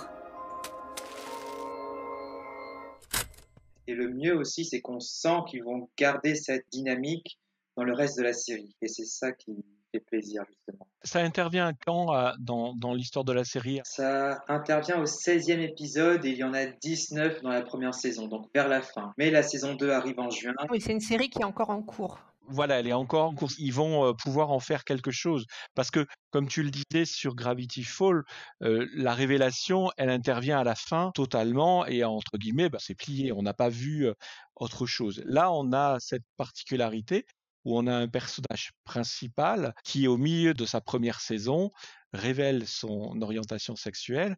Et comme la saison 2 va arriver derrière, on se dit que ça va être intéressant de voir comment ils vont traiter ces, éléments et, voir si on a passé un cap. Et c'est-à-dire que là, clairement, bah maintenant, ça pose, c'est plus une rustine, c'est plus symbolique, c'est vraiment un élément clé d'une intrigue d'une série animée Disney. Et je pense qu'on a passé un cap. On peut se dire que dans Souvenir de Gravity Fall, c'était même une prise de risque, mais mesurée, puisque si c'est à la fin de la série entière, bon, bah, si ça ne plaît pas à certaines personnes qui auraient voulu boycotter la série, c'est trop tard. De toute façon, la série est terminée. Alors que là, maintenant, on avance dans les prises de risque. En tout cas, on met un peu plus les pieds dans le plat, puisque là, on est en plein milieu d'une série euh, à, succès, hein, j'imagine. Et donc, du coup, euh, là, maintenant, on ne peut pas ne pas traiter le sujet, euh, puisqu'on a la saison 2 qui arrive. Après, c'est beaucoup plus difficile de traiter ce sujet lorsqu'il s'agit de séries pour preschool, c'est-à-dire vraiment pour très, très, très jeunes enfants. Mais généralement, en fait, ce qu'ils font, c'est qu'ils mettent plutôt des couples homoparentales, comme dans Docteur La Peluche, il a eu un couple de femmes, par exemple. Après, euh, il faut se rendre compte que quand Disney euh, sort ce genre de choses, euh, ils ont, on va dire que c'est l'équivalent chez aux États-Unis de la manif pour tous. Ils ont effectivement des campagnes qui disent boycottons Disney Junior, boycottons Disney Channel. On l'a déjà eu dit, donc je ne vais pas y revenir, mais que Disney concrètement s'en moque parce que c'est c'est pas ce qui gêne en fait le succès des programmes mais donc quand même c'est pas aussi évident et que lorsque une série de Disney Junior doit traiter de l'homosexualité, c'est pas quelque chose de simple à aborder, c'est pas ça va pas de soi quoi. Encore malheureusement aujourd'hui. Donc pour autant, c'est pour ça que à mon sens, il y a encore ce décalage. Disney Channel visiblement a franchi le cap en acceptant et en osant un personnage principal gay. Disney Junior est encore un petit peu en réserve en disant bon, je fais apparaître, ça existe, pour autant, je n'ai pas encore de personnage ouvertement gay et qui parlerait aux, tout petits. Quoi. En fait, il y a un autre problème qui se pose, c'est que finalement, dans les séries d'animation, malheureusement, généralement, ils sont surtout créés pour les enfants. Et en fait, aujourd'hui, il n'y a pas que la diffusion qui peut garantir le succès d'une série. Il faut aussi compter sur tout ce qui est merchandising, par exemple. Et si les enfants veulent acheter du merchandising, par exemple, de Luce Houseville de Docteur La Peluche, eh bien, il faut passer par la case parents. Et malheureusement, parfois, pour qu'une série puisse avoir un succès auprès des enfants, parfois il faut qu'il passe par les parents, et ça, c'est vraiment dommage. Et surtout pour les préscolaires, puisque pour le coup, euh, on, espère que les parents euh, éduquent leurs enfants correctement et font attention à ce qu'ils montrent à leurs enfants. Et donc, du coup, la dérive, c'est que du coup, les parents euh, homophobes peuvent avoir beaucoup de mal à laisser leurs enfants devant un programme Disney Junior s'il se révélait euh, LGBT friendly. Exactement. Juste, je voulais juste ajouter un, petit peu de contexte par rapport aux séries Disney Channel, puisqu'on parle de Lusa Osville, et c'est normal, puisqu'on parle des séries d'animation. On va parler des séries euh, à prise de vue réelle dans un instant, mais il faut aussi imaginer que Lusa Osville ne débarque pas comme ça en tant que première série avec un personnage LGBT sur la chaîne. Avant ça, il y a eu des séries live, des séries à prise de vue réelle qui ont déjà euh, franchi des, étapes. Et la chaîne en elle-même, par exemple, pendant le mois de juin de l'an dernier, proposait des, publicités en, en faveur de, l'intégration des personnes homosexuelles. Il y avait Raven, par exemple, Raven Simonet, qui est une actrice très populaire de la série Phénomène Raven, qui euh, est lesbienne et qui, du coup, euh, utilise aussi son image pour pouvoir euh, mettre en avant des combats pro-LGBT également sur la chaîne Disney Channel. Et excepté toutes ces nouvelles séries, est-ce qu'il y a eu d'autres tentatives, Frédéric, dans les séries d'animation, d'inclure peut-être pas des personnages homosexuels, mais déjà des personnages queer-coded auparavant? Alors oui, c'est vrai qu'il y a eu plein de personnages qui sont queer-coded dans l'animation. Moi, par exemple, je pense à un personnage qui fait bien la passerelle entre le début des années 2000 les années 2020. Je pense au personnage de Michael dans Cool Attitude. Alors, Cool Attitude, c'est une série des années 2000. Et Michael, bon, on le voit dans la première saison, c'est un personnage un peu efféminé, queer coded. Bon, encore une fois, on ne sait pas exactement s'il est gay ou pas, ça dépend du spectateur. Mais en fait, il a eu droit à un épisode plus tard où on pouvait rapidement faire le parallèle avec l'homosexualité. Et puis, ce qu'il faut retenir aussi, c'est que la série va revenir, en 2022, je crois, et le personnage a droit à un relooking, si on peut dire. Et là, ils vont vraiment y aller à fond sur le côté LGBT. Et ça, c'est génial. Ce qui va être intéressant de voir, c'est que effectivement, c'est ce gap d'époque en fait. C'est-à-dire que la cool attitude première époque osait pas. On voyait qu'elle tentait des choses, mais elle n'allait pas au bout des choses. Et on voit qu'il a fallu 15 ans. Donc c'est quand même énorme. Quand on voit le, temps que ça prend, c'est quand même 15 ans après, on a euh, effectivement, on peut l'espérer, une version de Cool Attitude qui va euh, effectivement euh, affirmer le personnage LG, le caractère LGBT d'un personnage. Alors du coup, là, on, vient de voir donc ensemble la représentation, en tout cas dans les séries d'animation et dans les films d'animation. Maintenant, on peut parler aussi de tout ce qui est l'univers live de la compagnie Disney. Alors avec le rachat de 20th Century Studios, Disney peut se targuer de films et séries de ce studio pour se dire précurseur dans la représentation dans les œuvres live. Mais en réalité, la représentation LGBT+, au sein du studio, dans ces films live et dans ces séries live, elle date vraiment de quand et avec quoi exactement? Si on parle des films live et qu'on reste euh, chez Disney euh, réellement, ce n'est qu'à partir des années 90, euh, suite au rachat de Miramax Film, qu'il y a eu des œuvres qui mettaient en avant des personnages LGBT. Donc je mets de côté tous les films 20th Century Studios qui sont antérieurs au rachat par la WLC Company en 2019. Si on parle des séries live, Disney crée son, son studio de production de séries live uniquement dans les années 80. C'est Touchstone Television qui devient aujourd'hui ABC Signature et on a des œuvres dès les années 90, et pour le coup, Mathieu va nous en parler tout à l'heure, on est sur des choses très très importantes, la série Hélène est vraiment précurseur sur la question. Sur le label Disney en lui-même, en revanche, il faut attendre les années 2010, globalement, pour avoir des choses qui sont claires et clarifiées, et uniquement avec des personnages plutôt secondaires, comme par exemple le fou dans La Belle et la Bête, euh, qui est sorti en 2017, euh, où effectivement on comprend qu'il est plutôt amoureux de Gaston et qu'on voit dans un, des plans finaux du film danse avec un homme. La Belle et la Bête est donc le, premier film euh, live du label Disney à avoir un personnage LGBT, même si ça reste une allusion très contenue. Si on part sur les autres labels, c'est donc chez Marvel et Lucasfilm qu'on en a, mais c'est vraiment très léger, puisque vous avez dans Avengers Endgame un personnage lors d'une discussion au début du film, où c'est en fait un des frères Rousseau qui réalise le film, qui laisse entendre qu'il est homosexuel euh, en utilisant un pronom masculin à propos d'un partenaire. Et vous avez sinon le baiser de deux femmes à la fin de Star Wars, l'ascension de Skywalker, qui lui est sorti en 2019. Et encore plus récemment, vous avez Les Nouveaux Mutants, qui est un film Marvel, mais qui est surtout un film 20th Century Studios, donc il est un petit peu dans une situation à part, puisque c'est, il est issu d'un rachat, et Disney n'a jamais influencé la production de ce film, mais effectivement, parmi les personnages des Nouveaux Mutants, vous avez deux jeunes filles qui vivent une romance. Si maintenant je tiens compte des films 20th Century Studios, le premier à avoir un personnage LGBT, c'est Le Détective, qui est un film des années 60. Et là, pour le coup, le constat n'est pas spécialement glorieux, puisque, euh, alors je vous avoue que je n'ai pas vu ce film, euh, mais on est sur euh, des personnages plutôt à connotation péjorative, tueurs en série, etc. Donc, euh, donc, donc voilà, je ne veux pas m'avancer trop sur le film en précisément parce que je ne l'ai pas vu. Mais globalement, dans les années 60 et 70, les représentations sont quand même assez délicates, si on pour le dire proprement avec des personnages qui sont souvent des, voilà, des, des, antagonistes. Oui, enfin, quand on voit un film qui s'appelle La Grande Zorro, qui a été sorti en 1981, j'ai envie de dire. Euh, bon, voilà, je pense que le titre à lui-même résume un peu l'image catastrophique qui est donnée aux personnages LGBT dans ce genre de production. Un film très important qu'on vient de citer, qui est d'ailleurs disponible sur Disney+, c'est Boys Don't Cry, qui est un film Searchlight Pictures, qui est la filiale de films indépendants et d'auteurs de 20th Century Studios. Là, on est dans du haut de gamme quand même. Hein. c'est ça, voilà. Donc là, Boys Don't Cry, c'est un film sorti en 1999 qui raconte le parcours d'un garçon transgenre qui est donc né dans un corps de, femme euh, et qu'on suit. Alors c'est un film dramatique, très fort, qui parle de, problèmes graves. On n'est pas sur un film léger qui traite l'homosexualité comme elle traiterait l'hétérosexualité, puisqu'on est dans, dans, le vif du sujet. Mais c'est un film qui a, qui a plutôt marqué son époque également. Plus récemment, le premier vrai film 20th Century Studios à grand public, et j'ai envie de dire le premier gros film hollywoodien à grand public qui présente une romance LGBT comme elle le présenterait dans n'importe quel film, c'est Love Simon en 2018. Donc c'est quand même très récent. Où là, vous avez une comédie romantique, en fait, euh, euh, tout ce qu'il y a de plus, euh, plus classique. Alors, un, bémol, le sujet de l'homosexualité et du coming out est quand même très présent. On n'est pas encore sur un film qui traite la relation homosexuelle comme elle traiterait la relation hétérosexuelle sans faire cas de, sa différence. Mais c'est la première fois qu'on a vu traiter dans un grand film tout public. Pour avoir des histoires comme ça auparavant, il fallait aller dans les films indépendants très identifiés queer et gay qui ne sortaient pas dans les réseaux de salles classiques.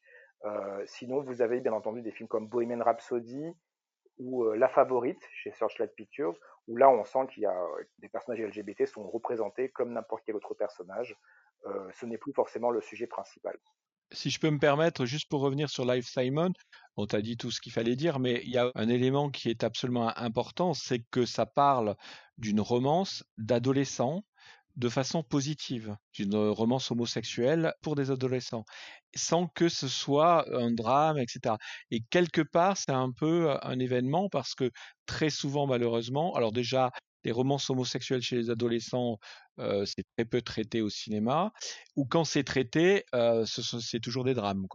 Là, c'est quelque chose de positif, c'est une comédie romantique, alors elle est gentille, elle a plein de défauts, elle a plein de choses, mais pour autant, Love Simon est fondateur sur plein, plein, plein d'aspects, dont à mon avis celui-là aussi. En tout cas, alors il y a beaucoup de, cas aussi, bien entendu, avec des personnages LGBT secondaires chez 20th Century Studios, comme chez Touchstone Pictures ou Searchlight Pictures. On ne peut pas tous les citer. Souvent, ce sont des personnages secondaires comiques, euh, très efféminés, comme euh, par exemple, j'ai le père de la mariée en tête, où vous avez la personne qui euh, s'occupe de la décoration et autres. Bien entendu, ce sont toujours des artistes. Vous avez des personnages dans Le Diable s'habille en Prada. vous avez aussi ce type de représentation. Donc, il y en a beaucoup. On ne peut pas tous les citer. On a une liste un sur Chronique Disney qui s'appelle les films LGBT dans la partie liste thématique où on a tenté de lister un maximum de ces, de ces films. Les films, d'abord, dans un premier temps, qui sont vraiment les films LGBT, où les personnages principaux sont concernés directement par la question, ou alors les films dont le sujet directement est euh, une romance homosexuelle, par exemple. Et une deuxième liste, qui est une liste de films avec les personnages secondaires, euh, LGBT. Donc là, vous allez trouver, par exemple, effectivement, le baiser lesbien de Star Wars, l'ascension de Skywalker. Donc ça peut être ça, tout comme des personnages secondaires, euh, le père de la mariée, etc., euh, etc. Et dans les séries live, est-ce que l'évolution a été plus rapide, moins rapide que pour les films live? Quel a été le traitement sur cette question qui a été donné aux séries? Alors, euh, au niveau des, séries live, on est obligé de penser directement à Touchstone Television, donc qui est un studio de télévision qui est vraiment produit par Disney pour créer, euh, dans un premier temps, du contenu pour d'autres chaînes avant le rachat de ABC, où le studio va devenir euh, ABC Studios, ensuite va devenir ABC Signature plus récemment. et donc, dès 1985, une de leurs premières séries, qui s'appelle Les Craquantes, The Golden Girls en anglais, va vraiment parler complètement à la population LGBT parce que ça va aborder des thèmes euh, justement comme euh, le mariage euh, homosexuel, avoir un homosexuel dans sa famille. Mais il va vraiment falloir attendre l'année 1994 où Hélène DeGeneres, qui à ce moment-là est une comédienne et une humoriste qui est très appréciée aux États-Unis, va justement s'associer avec Touchstone Television pour créer ensemble la série Hélène, une petite comédie sympathique sur un groupe d'amis qui est diffusée euh, quelques mois, la première saison en tout cas est diffusée quelques mois avant Friends sur NBC.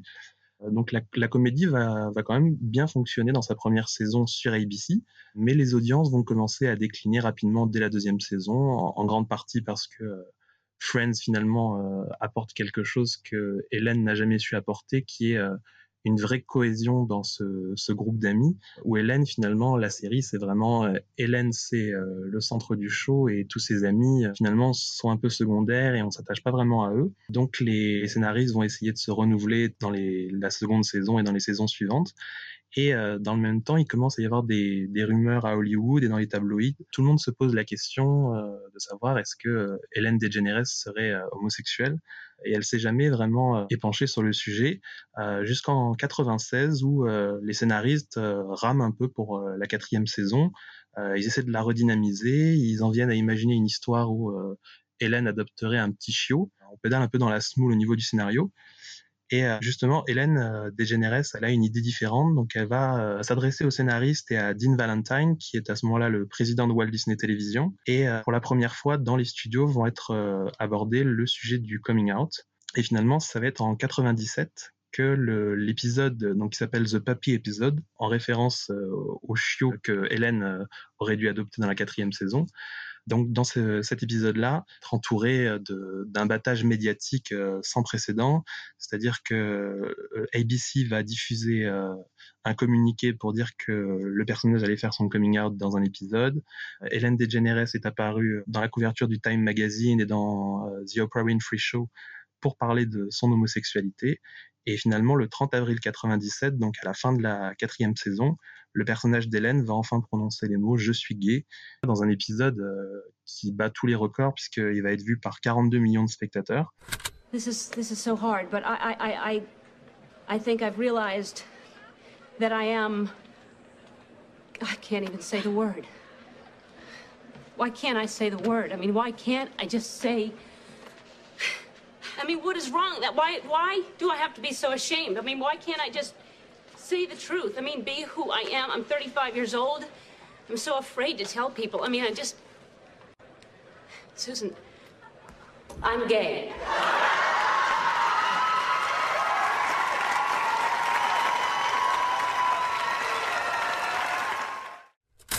Et vraiment, on est là dans quelque chose d'assez incroyable parce que finalement, Touchstone Television, donc euh, Disney, clairement, va mettre euh, pour la première fois ou presque un personnage euh, complètement central d'une série en tant que personne LGBT. Et malheureusement, la suite va pas être tendre puisque la cinquième saison va être boudée par les téléspectateurs puisque justement des thématiques LGBT vont être abordées et les quelques fans du show qui restaient avant le coming out vont que la série est vraiment trop gay pour euh, leur goût. Hélène DeGeneres et la chaîne vont recevoir énormément de menaces et la, la carrière de Hélène DeGeneres justement va avoir sérieusement du plomb dans l'aile. Mais ça reste quand même un moment absolument historique à la télévision d'avoir cette, euh, cette femme qui est connue et qui est aimée de tous euh, faire un, un, tel bond en avant au niveau de la représentation et c'est Disney finalement qui nous l'a apporté en premier à la télévision. Sachant qu'elle a quand même après euh, rebondi, euh, Hélène DeGeneres. Elle a rebondi, mais elle a traversé une, un désert pendant euh, presque dix ans, je pense. Ah, je pensais qu'elle avait enchaîné, moi, que que, en fait après l'arrêt de la série qui a effectivement été brutale et qui a été euh, entre guillemets victime effectivement d'une levée de bouclier importante et aussi de maladresse parce que je pense que ils se sont trompés sur un certain nombre de choses. Je pensais qu'elle avait enchaîné directement avec son show. Non non, il s'est passé dix ans entre les deux. Je sais pas si c'est dix ans exactement parce que j'ai pas donné ça dans mes notes, mais il s'est passé un certain temps où justement elle a été euh, victime de beaucoup de violences. Euh, de la part des médias, de la part de personnes qui lui envoyaient des lettres, des menaces, et euh, ça a été euh, difficile pour elle de remonter la pente. aujourd'hui, Hélène est déjà revenue plusieurs fois sur ces événements-là, et aujourd'hui, elle est quand même vue comme une icône finalement aux États-Unis. C'est-à-dire qu'en fait, on considère aujourd'hui que la représentation des LGBT dans les médias occidentaux, puisque finalement ça finit par nous toucher aussi nous en Europe, ne serait pas celle qu'elle est euh, on n'aurait pas autant avancé si jamais Hélène n'avait pas fait son coming out dans la vraie vie et dans sa série. Ah mais c'est, évident qu'elle a mis un coup de pied dans la fourmilière énorme et que ça, ça a ouvert des portes euh, aussi à des acteurs qui auraient peut-être voulu faire leur coming out mais qui se sont toujours euh, empêchés de le faire justement à cause de, la peur qu'ils avaient. Hélène, elle a ouvert des portes à tout le monde dans le milieu, c'est, évident. Et pas, pas que dans le pas que dans le milieu. Et comment ça se traduit du coup ensuite donc chez Touchstone Télévision, donc ABC Signature? Puisque tu parles de cet événement-là qui finalement ne, se termine pas très très bien pour cette série, combien de temps il leur faut finalement pour rebondir et, pour, réaborder ces thèmes-là de, façon intense quoi? ABC a aussi euh, essuyé des pots cassés parce que les exécutifs d'ABC ont aussi reçu des menaces. Euh, ils ont perdu des sponsors. Euh, les hamburgers Wendy's ont menacé ou arrêté d'être sponsors d'ABC. Ils ont refusé de passer euh, leur pub sur ABC justement après cet épisode. Durant la saison 5, ABC a mis des cartons devant chaque épisode pour euh, prévenir que les thématiques de, de, la série pourraient choquer les sensibilités. Donc ABC a quand même fait un petit peu un pas en arrière juste après le coming out pour se protéger un peu. Donc on est en train de dire qu'en 98, qui est quand même pas si loin que ça, une grande chaîne ABC, on peut dire en France, c'est l'équivalent d'un M6 une grande chaîne de télévision est obligée de mettre des panneau indiquant que dans le programme qui suit, il y a un personnage LGBT et qu'on va parler de personnage LGBT. Je veux dire, avec le recul, c'est d'une violence inouïe quand même. Hein. Et je pense que ça permet de mesurer la bronca qu'a vécu à la fois Hélène et à la fois la chaîne d'avoir eu l'audace de diffuser cette série. Du coup, juste un, point important, tu disais que l'épisode en question a été diffusé en 97. Donc on est chez ABC à une époque où ABC appartient déjà à Disney depuis très peu de temps, mais la chaîne appartient à Disney. Et donc en 98, la dernière saison est diffusée.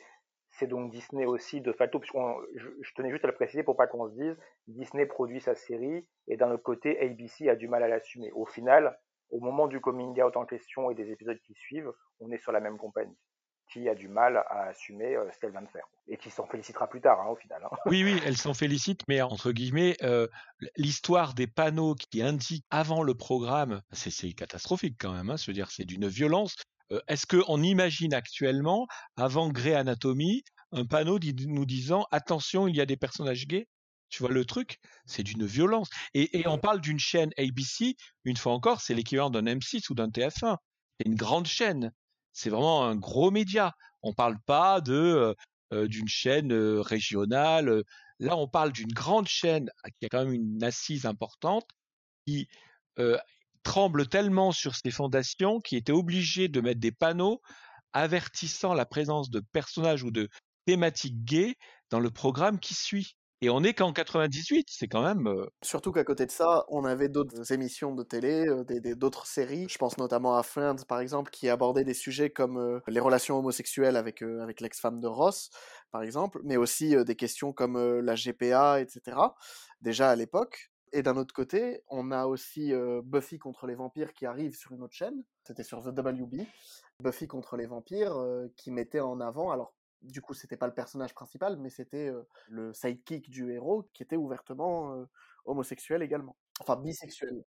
Après, après je, WB est une chaîne qui est moins exposée qu'ABC. Ce qui est intéressant, c'est plutôt l'exemple de Friend, qui était diffusé sur NBC, qui est, alors, si, si ABC, on considère que c'est M6, on dirait que NBC, c'est chez nous l'équivalent de TF1.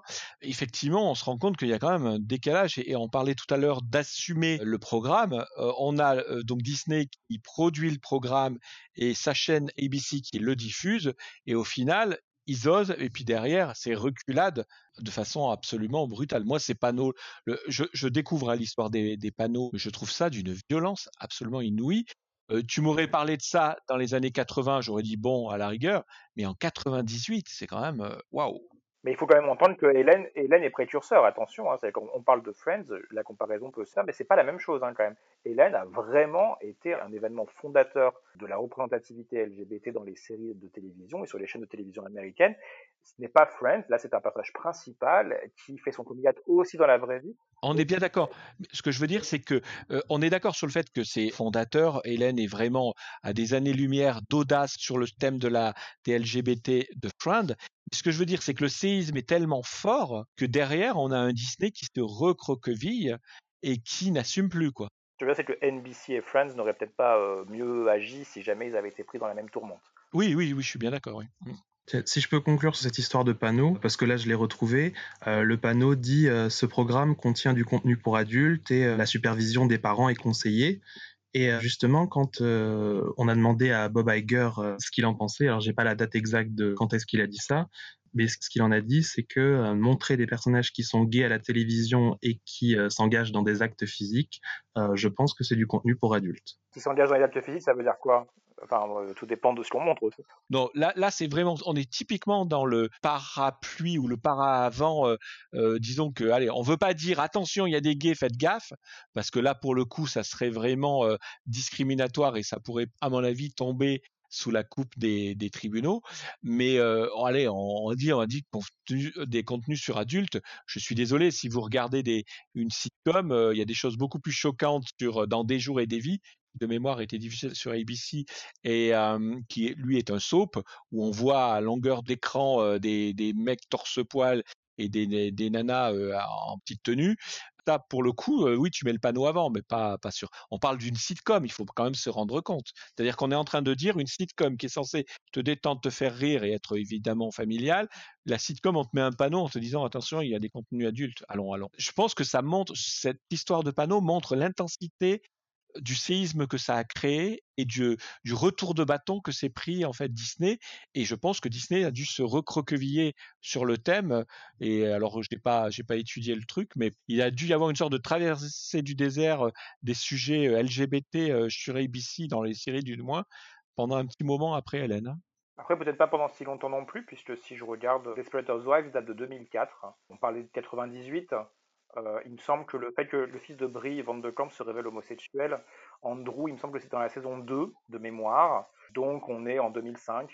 Euh, donc on est, on est six ans plus tard. Mais il y a peut-être eu des choses entre temps. Oui, ouais, ouais, mais à contrario, ça montre vraiment que c'est incroyable cette panique qui s'est emparée de Disney euh, euh, suite à la révélation euh, d'Hélène, quoi. C'est un truc de fou. Enfin bon. Et après cette avancée à demi assumée par Disney, Mathieu, comment la société a-t-elle continué à présenter les LGBT+ à l'écran? Justement, l'après Hélène et effectivement cette euh, traversée du désert d'ABC qui a finalement pas été si longue que ça, puisqu'effectivement dans Desperate Housewives, on a Brie Van de Camp, son, fils Andrew, donc se révèle homosexuel. Dans Grey's Anatomy qui sort en 2005, j'ai pas les dates exactes, tous les personnages apparaissent, mais on a euh, plusieurs euh, couples euh, homosexuels. On a le personnage de Cali Torres qui est avec Arizona, qui sont un couple de femmes.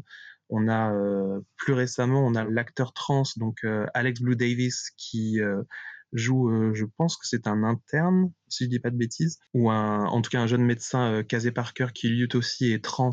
Donc on, on, commence vraiment aussi à intégrer de plus en plus, euh, mais encore trop peu, des personnages qui sont trans pour le coup. Encore plus proche de nous, on a la série Runaways, donc avec les personnages de Carolina et Nico, qui sont un très joli couple de femmes. Qui sont d'ailleurs directement inspirés des personnages Marvel qui dans les comics aussi forme un, joli couple. On a euh, le scroll Xavin dans cette série-là qui lui est euh, gender fluid. Donc on a de plus en plus de, représentations aussi et un peu dans toutes les chaînes et dans tous les studios de, Disney, on, on, constate quand même qu'on a des, jolis personnages LGBT. Juste pour revenir sur Runaways, il y a quand même une petite distinction à faire. C'est effectivement produit par euh, ABC Signature, euh, mais ça a été diffusé sur la plateforme Hulu, donc ce n'est pas la même exposition non plus, même si c'est quand même très important effectivement. Pour revenir sur ABC, on a quand même eu des séries très intéressantes dans les années 2000-2010. Dans les années 2000, on avait Desperate Housewives, comme tu l'as cité, et d'autres séries que tu as citées. Moi, j'aurais bien cité euh, When We Rise, qui était une docu-fiction qui évoquait en fait la chronologie des, des combats euh, euh LGBT pour, pour, obtenir les, les, droits qui, qui, sont, qui sont les leurs aujourd'hui.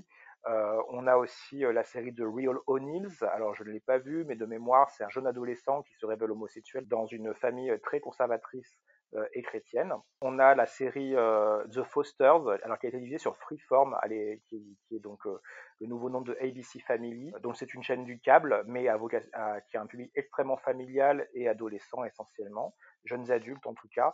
Et dans The Fosters, on a droit au premier baiser homosexuel entre deux adolescents. Ce sont deux jeunes garçons de 13 ans, 13-14 ans, euh, qui tombent amoureux l'un de l'autre, qui s'embrassent et qui euh, vivent euh, une romance le cours de pas mal d'épisodes. Sachant que la série traite beaucoup de tous ces sujets-là, puisque il me semble, si je ne dis pas de bêtises, qu'il s'agit en fait d'enfants qui, dans une famille qui est organisée par deux mères. Euh, lesbienne. Et du coup, on a donc du coup effectivement dans les années 2010, on a ces sujets-là qui sont repris dans, beaucoup beaucoup de séries comme celle-ci. Dans un autre genre, toujours sur ABC, euh, mais un, genre qui, a son importance puisque c'est le conte de fées. Il y a la série Once Upon a Time qui réadapte les classiques Disney et les contes en général, et dans lequel vous avez le petit chaperon rouge qui se révèle être un personnage lesbien. On retrouve aussi des personnages homosexuels sur Disney Channel. Bon, comme c'est un public jeune, c'est un peu le même problème qu'avec les séries d'animation. Il faut savoir trouver la bonne façon de les incorporer. Et du coup, une façon de les incorporer, ça a été par rapport à une blague, par exemple dans Bonne Chance Charlie. Et bon, on a vu un couple de femmes et ça avait déjà fait beaucoup de bruit à l'époque. Et puis surtout, ce qui a été une grande avancée pour Disney Channel, en tout cas pour les séries live sur Disney Channel, ça a été la série Andy Mac, Andy en français. À l'époque, il y avait pas mal de sitcoms finalement. Là, c'était une série où on prenait plutôt les choses au sérieux, même s'il y avait quelques côtés comiques. Et là, pour le coup, on a eu droit au début de la seconde saison à un personnage qui a fait son coming out. Et ça, c'était très, très, très intéressant. Mais ce qui a été le plus intéressant, ça a été la troisième saison de Andy, le personnage de Cyrus, donc, qui a fait son coming out à ses deux amis, décide de faire son coming out à une personne en lui disant je suis gay. Help yourselves. If there's anything that you don't recognize, don't hesitate to ask. I'm Cyrus Goodman. I'll be your buffet tour guide.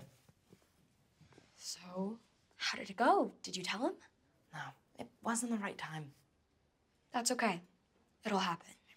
You'll know when it's the right time. Cyrus, help. I'm not recognizing anything here. Okay, well, that, of course, is Aunt Ruthie's kugel. Uh, that's your classic bagel and lox. That's gefilte fish. Skip that. And I'm gay.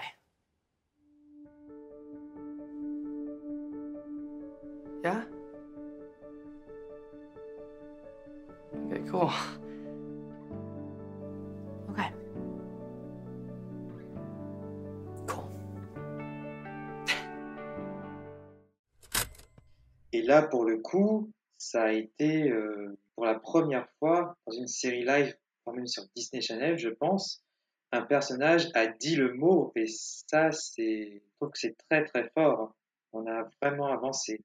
Ah ben ça, ça a fait tomber un tabou, c'est-à-dire que pour la première fois sur une chaîne jeunesse, sur une chaîne estampillée Disney, en plus le navire amiral qui s'appelle Disney Channel, le mot gay est prononcé, un personnage principal revendique ouvertement, en utilisant le mot, d'être homosexuel. Alors il faut savoir que bah, Disney Channel s'est pris une volée de bois vert aux États-Unis avec des appels au BOK, toujours la fameuse association équivalent chez nous de la Manif pour tous, euh, une association familiale qui a effectivement appelé les téléspectateurs à euh, écrire à leur câble opérateur, d'interdire Disney Channel à leurs enfants, etc., etc. Alors après, euh, Disney résiste à ça et c'est un peu une sorte de j'ai envie de dire cette association elle appelle au BO Code de Disney quasiment tous les matins. Disney en a fait son affaire et presque s'en moque et ça n'a évidemment aucun impact sur le succès de Disney Channel ou ou le succès des séries. Mais ce qui est très important avec Andy effectivement c'est le que le tabou est tombé, le mot gay a été prononcé dans une série pour adolescents par des adolescents et sur Disney Channel. Et là, je pense que si on devait faire un parallèle, c'est aussi fondateur à mon sens que Hélène sur ABC, c'est-à-dire qu'à l'échelle de l'univers des chaînes jeunesse et des chaînes jeunesse Disney, on a osé. Donc là, après Andy, on peut espérer avoir des, des avec des personnages ouvertement gays de façon normale. Et c'est là où je rebondis sur, mais je te laisse parler Frédéric, de, sur Disney ⁇ qui va beaucoup plus loin maintenant. Oui, bon, maintenant, quand c'est sur Disney+, les règles changent un petit peu, on peut dire. Alors, c'est très, très vieux parce que c'est partie des premières séries Disney+, qui sont apparues sur la plateforme de streaming. C'est Journal d'une future présidente. Alors, au début, il y avait un personnage qui était lesbien, une jeune femme pétillante. Et ensuite, dans un épisode plus tard, on voit sa petite amie. On sent qu'il y a une problématique là-dessus. Enfin, je vous laisse regarder la série pour la découvrir. Mais ensuite, ce qui est bien, c'est qu'on se retrouve avec un nouveau personnage. C'est un jeune homme qui commence à avoir des sentiments pour un de ses amis. Alors, je ne vais pas spoiler plus, mais pour l'instant, ça a l'air très sympathique ce qui se prépare. Alors, il y a Journal d'une future présidente qui a introduit rapidement des personnages LGBT+, sur Disney+, mais la première série marquante de la plateforme à reproduire ce schéma-là également, c'est High School Musical, la comédie musicale, la série. N'est-ce pas, Frédéric? Oui, c'est vrai. Alors là, pour le coup, on a droit à un joli couple dans High School Musical, la série. Là, je vais pas dire tout le titre. Oui, effectivement. En plus, on a droit à un superbe épisode. On a droit à un personnage qui même joue un personnage féminin dans une comédie musicale. Euh, mine de rien, c'est très très sympathique à voir à l'écran. Juste que ce soit clair, c'est un personnage masculin qui joue le rôle dans une comédie musicale fictive à l'intérieur de la série, qui est en fait celui de Sharpay, la blonde euh, qui est un personnage féminin. Ce qui est amusant avec ce personnage, c'est qu'on on comprend qu'il est issu de la ruralité, sa famille a une ferme, etc., etc. Et son homosexualité n'est pas du tout un sujet dans sa famille. C'est accepté totalement. Et, c'est assez, assez frais parce que ça ramène à des notions de ruralité, de entre guillemets Amérique profonde, et pour autant, l'homosexualité passe tranquillement et que le, jeune homme assume vis-à-vis de ses parents sans aucun problème son homosexualité. Et donc c'est quand même assez intéressant. Mais en fait, c'est assez symptomatique de Disney+, quand on s'en rend compte. Si tu prends les trois séries du label Disney de Disney+, qui ont des personnages LGBT toutes chacune, le fait qu'il y ait des personnages LGBT n'est absolument pas un problème et jamais un sujet euh, réel de ces séries-là. Ça existe et c'est comme ça. Si on regarde les petits champions également, il y a un couple lesbien qui sont les mamans de, de Nick, un des membres de l'équipe, euh, bah pareil, c'est d'ailleurs c'est amusant de voir que c'est presque le jeune homme qui a les parents euh, les plus stables euh, autour de lui. il est entouré de couples qui qui sont pas forcément des parents divorcés. Il y a des parents un peu plus qui qui qui se s'occupent pas de leur môme et compagnie et compagnie. Donc c'est assez marrant de voir Même que dans les shows musicals, je viens de me rappeler que Nini, l'héroïne de la série, a deux mamans. oui exactement et ça, ça devient en fait une chez Disney, ça devient une normalité, c'est-à-dire que bah, ça fait partie du paysage, mais c'est pas un élément qui est source de débat. C'est simplement, voilà, elle pourrait avoir les yeux bleus, elle pourrait, il pourrait être hétérosexuel. Ben voilà, c'est simplement un élément de l'intrigue. Voilà, c'est, ça fait partie du décor. C'est plus un sujet, et je trouve que ça fait du bien on, arrive dans les séries live à voir ce, voilà, c'est d'une banalité affligeante le fait qu'il puisse y avoir des couples, des couples gays et, ça, fait du bien et de voir également toujours dans la série bah, ces jeunes gays qui s'assument sans avoir aucune difficulté pour le faire. Bah, ça fait voilà c'est assez frais. D'ailleurs si on faisait un parallèle entre HSM bah, historique les trois les, deux téléfilms et le film de, de, cinéma et la série, on se rend compte que bah le il y a quand même énormément de chemin qui est parcouru parce que, euh, sauf femme trompée, dans les téléfilms, il n'y a absolument pas de personnes. Alors, il y a des représentations, comme vous dites, là, les gays planqués euh, qui sont dedans. J'arrive pas à dire, euh, comment vous dites, les queer codes, ça? Queer coded. Ah, voilà, les queer coded. Bon, moi, je vais appeler ça des gays planqués, et puis c'est réglé. mais dans, dans, les HSM, il n'y a pas de, enfin les historiques, les, donc les deux téléfilms et le film de cinéma, ah, il n'y a pas de personnage gay ouvertement gay, sauf femme trempée. Non, non. Et juste pour euh, terminer sur ce que je disais, sur la façon dont c'est représenté aujourd'hui sur Disney+, on a aussi le cas de Beat Shot, où on a une jeune fille qui flirte un petit peu avec une autre, qui dit qu'elle est mode. À aucun moment, le fait que ce soit une autre fille euh, n'est un sujet qui crée un problème quelconque. Oui, elle se fait, elle se fait chambrer comme si c'était, elle était amoureuse d'un garçon ou du capitaine de l'équipe. Elle se fait chambrer de la même façon, et c'est pas un sujet, quoi. C'est simplement, bah voilà, bon, et vous avez aussi dans les courts-métrages Launchpad qui ont été lancés à la fin du mois de mai, c'est pas une série, ce sont des courts-métrages Walt Disney Pictures. Il y en a un d'entre eux dans lequel vous avez un petit garçon qui a deux papas. Mais euh, ça dure quelques instants, c'est furtif, ce n'est pas un sujet non plus. Tu parles duquel?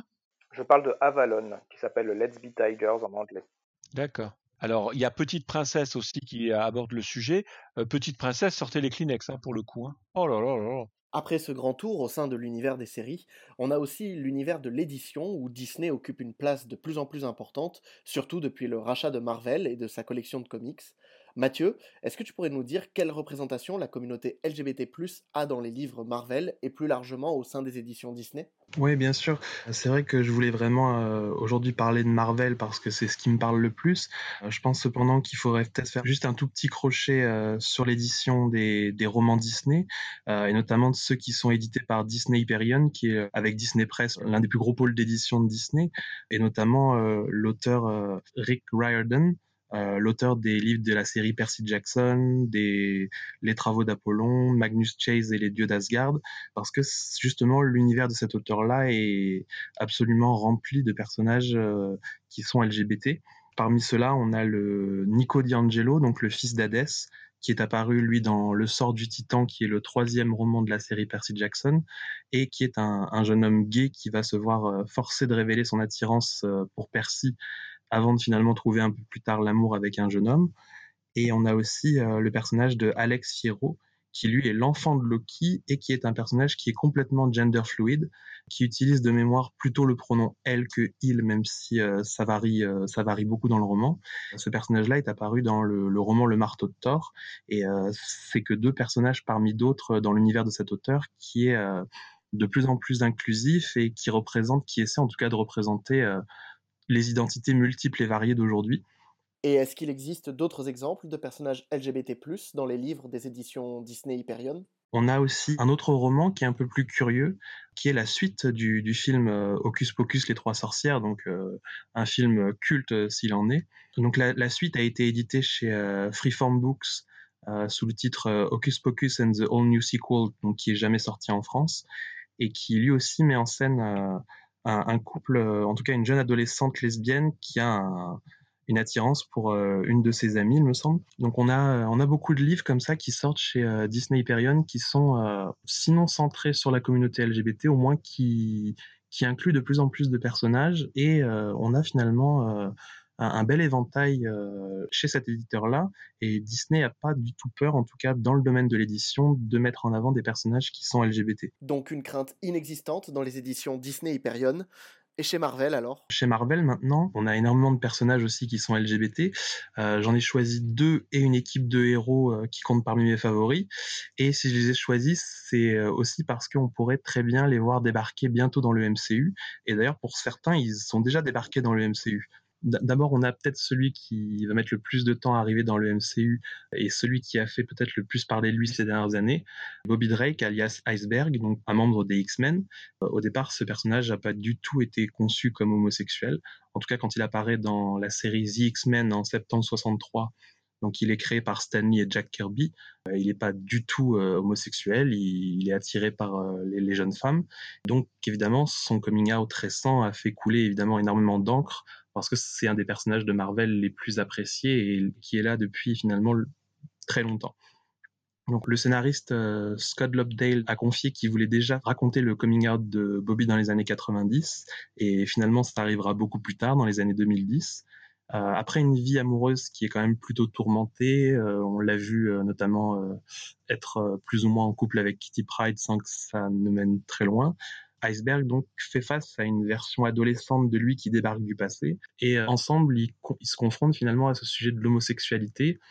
Et euh, le Bobby de notre époque euh, qui est on va dire peut-être un trentenaire a une, une réflexion vraiment pertinente où il met son homosexualité en parallèle avec sa mutanité où il dit qu'il est déjà persécuté comme étant mutant et qu'il voudrait avoir au moins une sphère de sa vie où il n'est pas euh, persécuté. Son coming out arrive vers 2015, il me semble, et en 2017, le personnage va avoir droit à sa propre euh, série de comics où il va connaître les, joies et les déboires des rencontres, où il va euh, connaître son premier flirt homosexuel, et il va passer surtout par une très difficile étape du coming out, dans un numéro qui est très très poignant, face à ses parents qui déjà désapprouvent sa mutanité, même si finalement il y peut rien, et c'est la même chose pour son homosexualité, il y peut rien, s'il y a beaucoup de lectrices et de lecteurs de Marvel qui ont complètement désapprouvé ce choix, euh, personnellement, je l'ai trouvé vraiment au contraire euh, extrêmement non seulement ambitieux, mais aussi extrêmement logique, parce que ça intervient dans une euh, période où Iceberg est extrêmement, on va dire, tourmenté chamboulé dans sa vie, puisqu'il connaît une, une, seconde mutation, une augmentation de ses pouvoirs de manière drastique, et ses parents, justement, n'acceptaient déjà pas le fait qu'il soit mutant. Donc finalement, ça en rajoute une espèce de couche euh, avec son homosexualité. Euh, la série a été annulée pour ensuite euh, reprendre un peu plus tard euh, pour cinq numéros. Personnellement, j'ai trouvé que la série n'était pas forcément très très bien écrite dans son histoire ou dans ses dialogues, mais ça reste quand même un des passages les plus importants de Marvel, justement de prendre ce personnage emblématique que tout le monde connaît et de lui faire faire son coming out. Pour entrer peut-être un peu plus dans le MCU maintenant directement, on a aussi Loki qui est un personnage extrêmement complexe, on l'a vu dans les films, ceux, ceux et celles qui qui les comics le savent, c'est un personnage qui est complexe et multiple.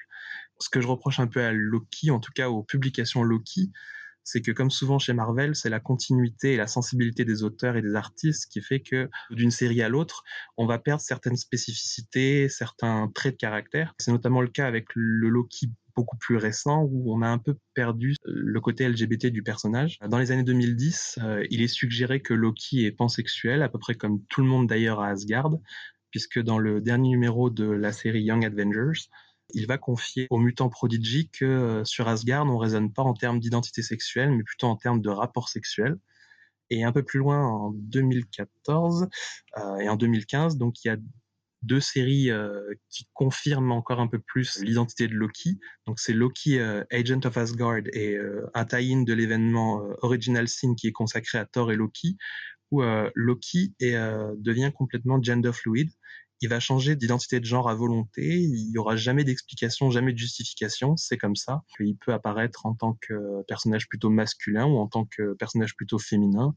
Donc on a renommé un peu dans les sphères de fans comme euh, Lady Loki et Loki. Dans ces deux séries que j'ai citées, donc euh, Loki Agent of Asgard et euh, les tie de l'événement Original Sin, Odin, à deux reprises, va l'appeler mon enfant qui est à la fois mon fils et ma fille.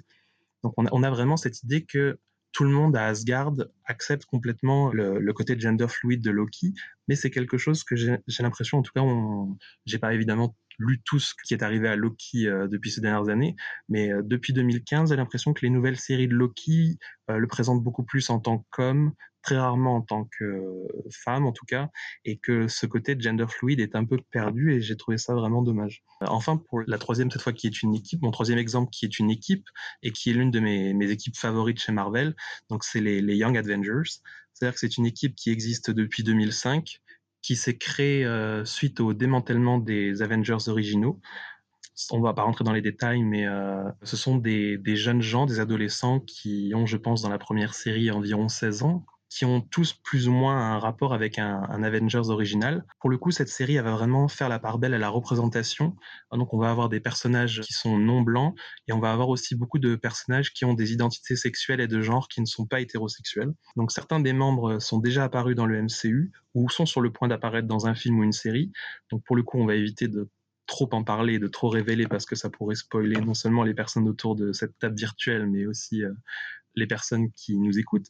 Mais on a dans cette série euh, le jeune Wiccan, donc qui est un héros juif et, euh, homosexuel, et qui forme d'ailleurs un, très très joli couple avec euh, Teddy, donc Hulkling, qui est un homme mi-scroll, mi-cri, et qui se trouve d'ailleurs au cœur d'un événement actuellement publié chez Panini Comics, puisque c'est Panini Comics qui édite les comics Marvel en France. Dans l'événement euh, Empire, je crois qu'on en est au volume 4. Donc en ce moment, ce couple-là est vraiment au cœur, euh, en tout cas surtout Hulkling est vraiment au cœur de l'histoire. On a aussi euh, dans cette équipe des Young Avengers le personnage d'America Chavez, donc qui est une jeune femme latino-lesbienne qui va d'ailleurs apparaître, pour le coup on peut le dire, dans le film Doctor Strange in the Multiverse of Madness. Donc elle est annoncée au casting. On retrouve aussi dans cette équipe donc le jeune Loki qui commence déjà à donner des signes en tout cas peut-être de bisexualité, de pansexualité dans cette série, même si ça va être euh, beaucoup plus soutenu dans les séries suivantes. Les super-héros Speed et Prodigy aussi, qui sont deux super-héros qui commencent à se rapprocher à la fin de la deuxième série Young Avengers.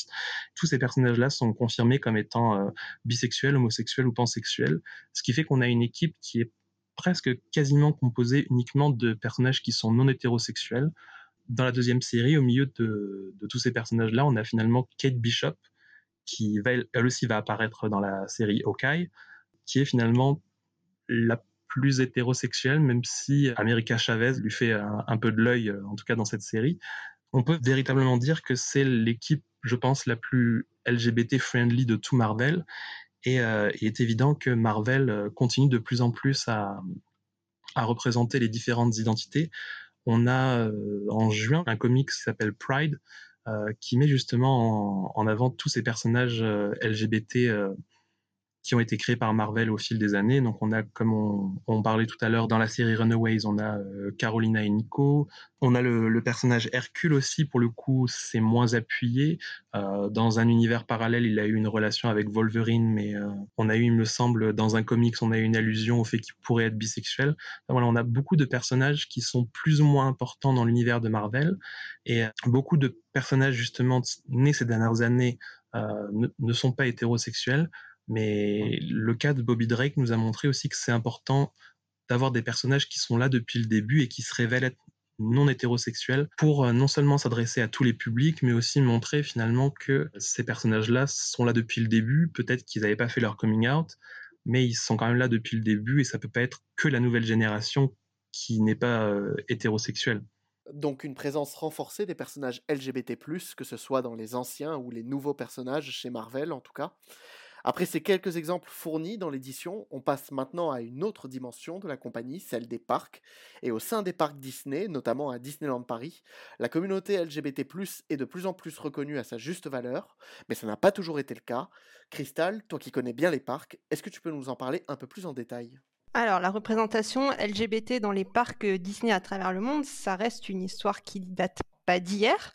Au niveau officiel, on a eu la première Magical Pride à Disneyland Paris en 2019, mais elle sort pas de nulle part puisque euh, ça fait quand même presque deux décennies, voire trois, qu'il y a les Gay Days qui sont aux États-Unis, mais ça s'est pas fait non plus là aussi du jour au lendemain, sachant que les Gay Days, comme leur nom l'indique, le jour des gays, dans les parcs Disney, c'est un événement annuel qui revient régulièrement, mais qui n'a jamais été officialisé par Disney, qui vient de l'initiative des communautés LGBT des régions autour des parcs. Il faut savoir qu'au niveau représentation et inclusion et acceptation surtout de la communauté LGBT dans les parcs, ça n'a pas toujours été ça, puisque dès 1957, il y a eu des date nights qui ont été mises en place à Disneyland en Californie.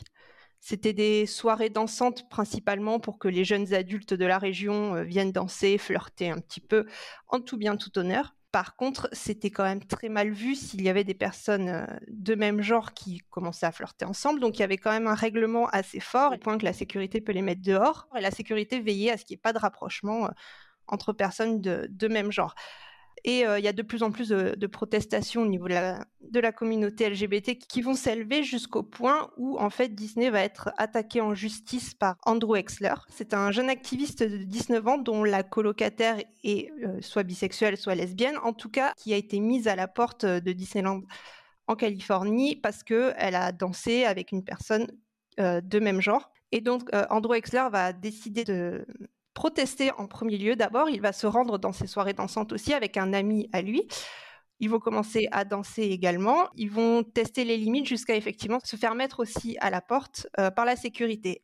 À partir de là, il va donc attaquer en justice le parc pour discrimination. Et il va y avoir tout un procès où Disney va tenter de se défendre avec des excuses euh, plus ou moins euh, bidons, puisque c'était soi-disant qu'il voulait protéger les gens pour ne, pour ne pas que des personnes homophobes et agressives attaquent les personnes LGBT. Ah bah, il fallait oser celle-là quand même. Hein. Voire même les militaires. Hein. Ça, ça, a été quand même dit. voilà. Au final, la justice va se ranger du côté d'Andrew Exler, mais il n'y aura que lui et son compagnon qui auront le droit de danser. Les autres, c'est toujours niette. Le règlement va quand même évoluer quand Disneyland va ouvrir le Videopolis Night Club, où là, discrètement, sans grande fanfare, le règlement va évoluer et euh, il n'y aura plus ces, questions de, sécurité qui mettra à la porte euh, si deux personnes de même genre dansent ensemble. Pour autant, voilà, ça reste quand même très discret et on n'est toujours pas dans de l'inclusion euh, marquée. Tout à l'heure, tu nous parlais aussi des Gay Days.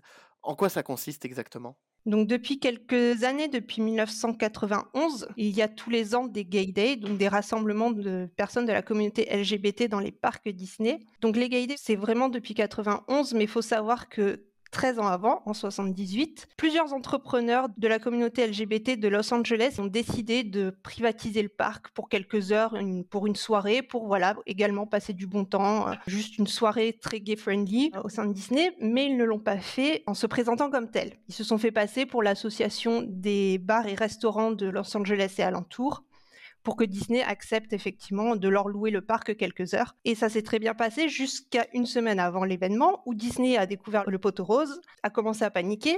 Ils ne pouvaient pas annuler l'événement mais ils ont renforcé la sécurité à fond. Ils ont interdit à nouveau à ce que les personnes de même genre et de même sexe dansent ensemble sur les dance floors, donc la sécurité était très renforcée à ce niveau-là et ils ont annulé quand même pas mal d'animations qui étaient prévues. Donc ça a fait quand même figure de précédent et euh, à partir de là, la communauté LGBT a voulu se réapproprier, je pense, un peu l'espace dans les parcs et euh, jusqu'à lancer les Gay Day en 1991 dans les parcs cette fois à Orlando. Ça a été organisé euh, par Doug Swallow qui voulait simplement passer du bon temps avec ses amis tranquillement dans les parcs. C'était vraiment se, retrouver entre eux, mais sans avoir de revendications. C'était vraiment juste, on veut passer du bon temps comme n'importe quel groupe d'amis. Maintenant, il en a quand même parlé euh, aux médias locaux et ça, a eu un effet boule de neige. Donc d'un petit groupe, ils sont passés à quand même un, grand groupe de personnes, puisque il n'y a pas d'estimation officielle, mais les, articles de l'époque parlent de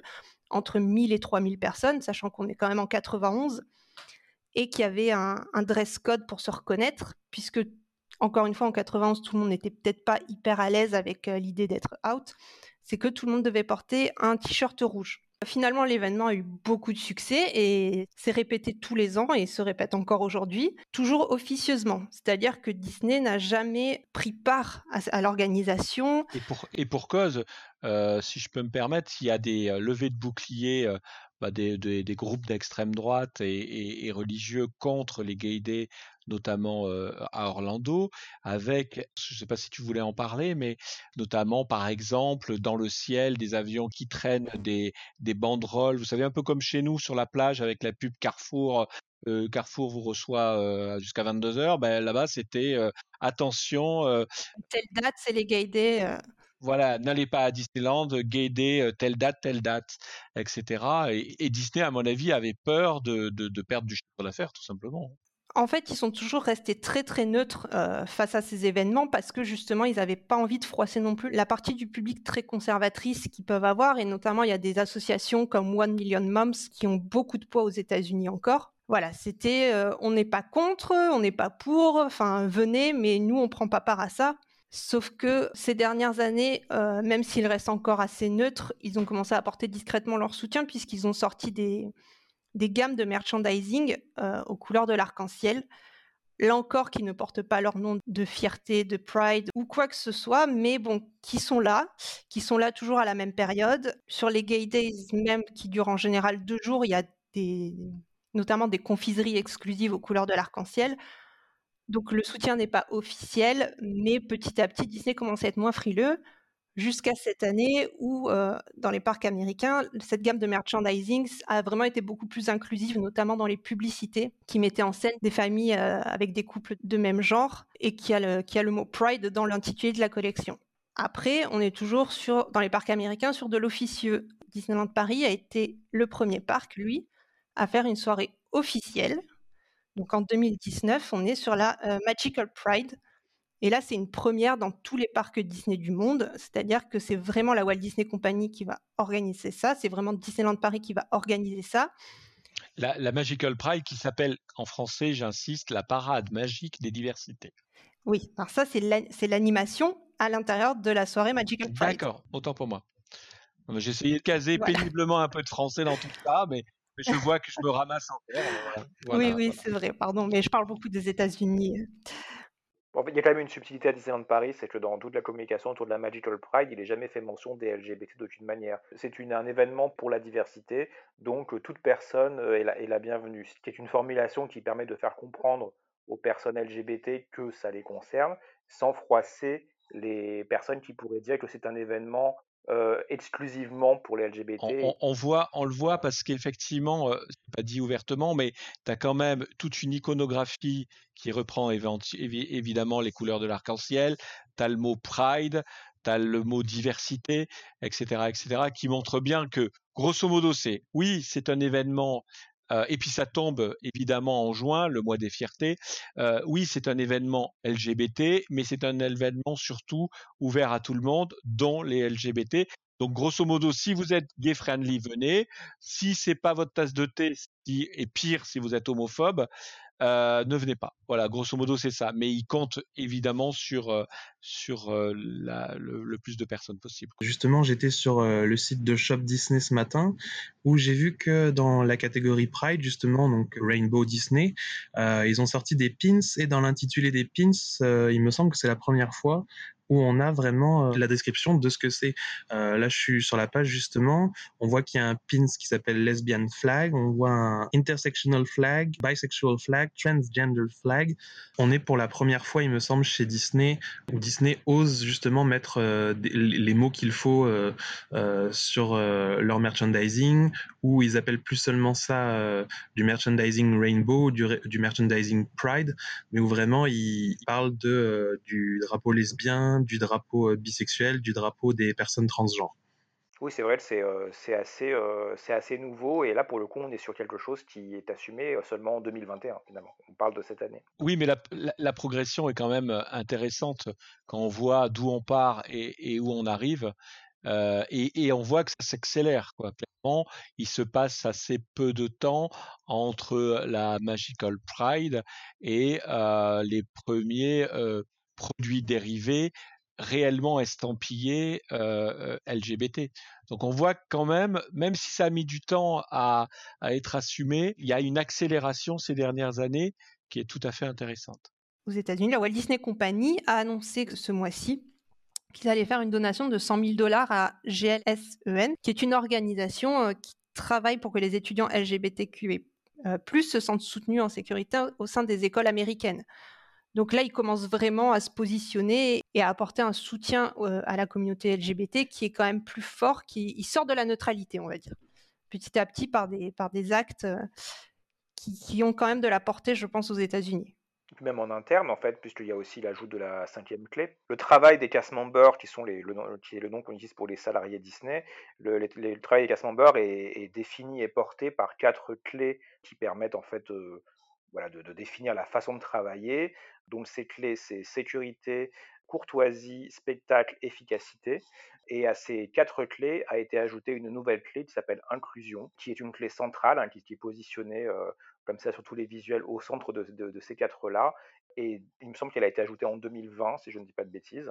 C'est un peu difficile de se positionner, puisqu'avec la, la pandémie, euh, tout ça se passe dans des périodes où, il ne se passe pas grand-chose à l'extérieur. Mais bon, du coup, euh, ils ont ajouté cette clé en 2020, et il y a une vraie volonté dans toutes les branches de The Wild et compagnie de, tenir compte de l'inclusion dans toutes les activités. Voilà, c'est ça. C'est vraiment euh, aussi bien dans, le domaine des films, des séries que des parcs, il, y a cette volonté-là. L'inclusion, ce n'est bien sûr pas que les LGBT, mais c'est aussi les personnes racisées, les minorités, les personnes de couleur, euh, comme ils les appellent euh, donc aux États-Unis, le handicap, bien sûr. Voilà.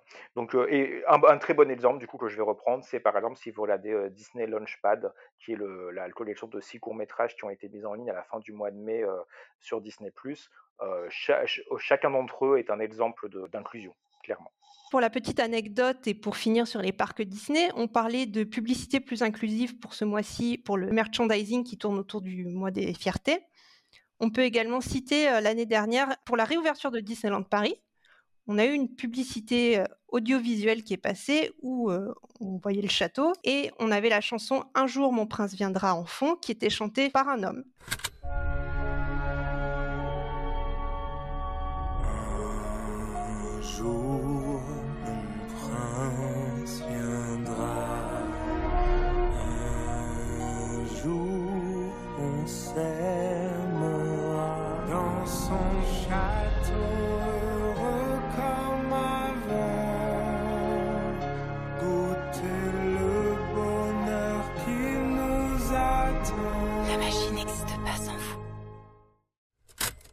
c'est une petite subtilité qui peut avoir son importance, puisque pour les personnes qui ont besoin de plus d'inclusion et plus de représentation, c'est quand même un grand pas en avant.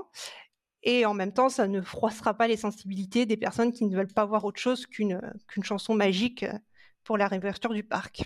Un joli coup de pub, bien joué par Disney donc. Après ce grand tour d'horizon sur les différentes activités de The Walt Disney Company, on a bien vu à travers vos différentes présentations et discussions que Disney se bat pour une meilleure représentation et une meilleure inclusivité et que cela commence à payer. Et même si ça n'est pas encore parfait, tout porte à croire que la compagnie va continuer dans cette voie pour au final atteindre son but, permettre à l'arc-en-ciel de dévoiler ses merveilles à davantage d'amants, de rêveurs et nous.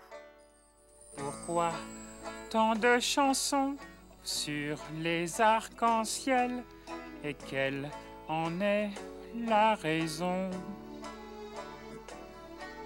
Ce n'est qu'une vision, ce n'est qu'une illusion ou peut-être un cadeau du ciel. C'est le tableau d'un génie de la couleur J'ignore qui en est l'auteur. Un jour l'arc-en-ciel dévoilera ses merveilles aux amants, aux rêveurs et moi.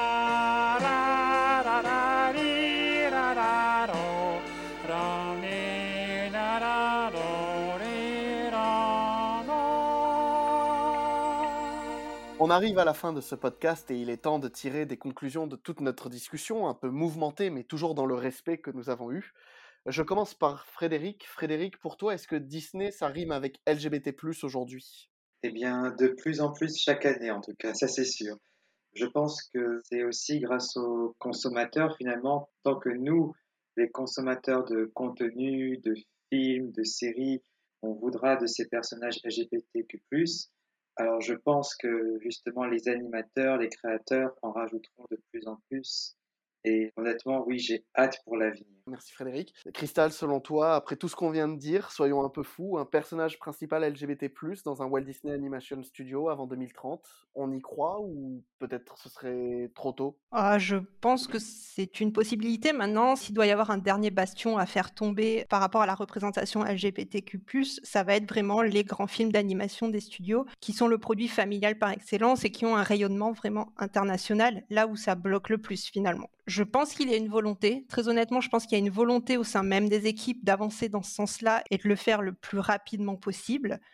Maintenant, euh, à voir s'ils arrivent à faire tomber ces derniers obstacles avant 2030. En tout cas, on l'espère très fort. David, toi, est-ce que tu as un avis? Est-ce que tu es d'accord, pas d'accord Ou est-ce que tu as des précisions à apporter?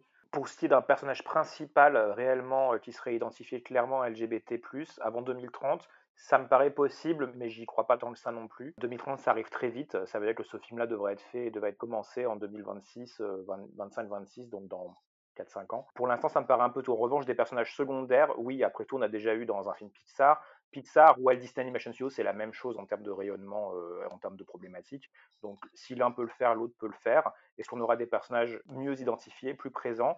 D'autres studios d'animation le font. Hein. On a chez la concurrence Sony Pictures Animation, qui est un grand studio d'animation américain qui vient de sortir les Mitchell contre les machines, dans lequel il révèle à la fin que l'héroïne principale est lesbienne. Et ce n'est pas du tout un sujet principal de l'histoire, mais le fait est que c'est là, mais que ce n'est pas considéré comme un, comme un problème du tout. Donc, si d'autres studios arrivent à le faire, il n'y a aucune raison pour laquelle Disney ne peut pas le faire, d'autant plus que tous les signaux sont là, entre un court métrage qui s'appelle Out, entre le film En avant, qui est un film Pixar, ou même le couple dans euh, Zootopie. La prochaine étape devrait logiquement être un personnage certes secondaire, mais avec une importance plus affirmée. Le personnage principal, je pense qu'il faudra probablement plus de temps, sachant que ce n'est pas le seul bastion qu'on va faire tomber. Il y a aussi euh, les films Marvel euh, et les films Disney live, tout simplement, dans lesquels je pense que ça arrivera avant, notamment dans Les Éternels, où apparemment on devrait avoir un couple homosexuel parmi l'équipe. Pour toi, Mathieu, est-ce que tu partages un peu l'idée de David? Est-ce que la route est encore longue vers l'inclusivité pour toi? La route est encore longue dans l'animation. Je suis assez d'accord avec ce que David et Manon ont dit plus tôt. J'aimerais juste revenir sur quelque chose qu'on a dit tout au long du podcast. Finalement, on a parlé beaucoup de merchandising, on a parlé de représentation. Mais je pense qu'il faut aussi prendre le problème à l'envers et de se rendre compte que c'est justement la représentation soutenue et positive de tous ces personnages-là qui contribue vraiment à façonner la société aussi. On sait qu'on est euh, tous des, des, produits de la société et que s'entourer de plus en plus de personnages LGBT, mais qui sont aussi représentés à la fois de manière positive et à la fois non pas comme des moyens de raconter l'histoire, mais plutôt comme une partie de leur histoire, c'est aussi capital pour faire changer petit à petit les mentalités et qu'on se retrouve finalement avec euh, un personnage euh, LGBT dans un film d'animation, ce sera considéré comme quelque chose de normal. Évidemment, il faudra encore beaucoup de temps et beaucoup d'énergie, mais je trouve que Disney fait sa part aujourd'hui dans la représentation et je pense qu'ils ont certainement pas à rougir de ce qu'ils font aujourd'hui. Et enfin, Laurent, le mot de la fin? Moi, je voudrais juste souligner l'incroyable progrès qui a été fait tout au long des années par Disney sur ce sujet-là. Il faut toujours se rappeler d'où on vient et où on arrive. Alors effectivement, ça a été chaotique, ça a été lent, on considère que ça va jamais assez vite, mais je trouve que Disney actuellement à bien des égards mérite d'être félicité pour l'audace qu'elle prend à peu près partout. Je suis d'accord avec vous pour dire que le dernier bastion est les films d'animation parce que c'est encore, pour moi, plus un problème économique qu'un problème culturel ou artistique, mais que pour le moment, je, vois mal Disney sortir un film d'animation estampillé Disney avec un personnage principal LGBT. 2030 me paraît très ambitieux comme horizon, mais effectivement, ça arrivera et c'est très important que ça arrive parce qu'effectivement, ça normalise la présence des LGBT dans la société et c'est de cette normalisation que les discriminations et les violences homophobes vont pouvoir euh, être combattues et diminuer dans nos sociétés occidentales et également dans les sociétés euh, qui sont fermées euh, sur ces sujets-là et qui, grâce à des labels comme Disney, peuvent commencer à infuser les consciences pour montrer que bah, il n'y a pas de problème particulier avec l'homosexualité et sa représentation. Merci à vous tous pour cette discussion ensemble où je l'espère nous aurons éclairé cette question en ce mois des fiertés. Merci beaucoup à vous, chers auditeurs, de nous avoir écoutés. Vous pouvez nous lire partout sur notre site amiral chroniquedisney.fr, mais aussi sur le forum disneycentralplaza.com, Facebook, Twitter et Instagram, at Chronique Disney. Si ce podcast vous a plu, n'hésitez pas à nous le dire dans les commentaires sur les réseaux sociaux et surtout, surtout à le partager et à vous abonner, c'est très important pour nous.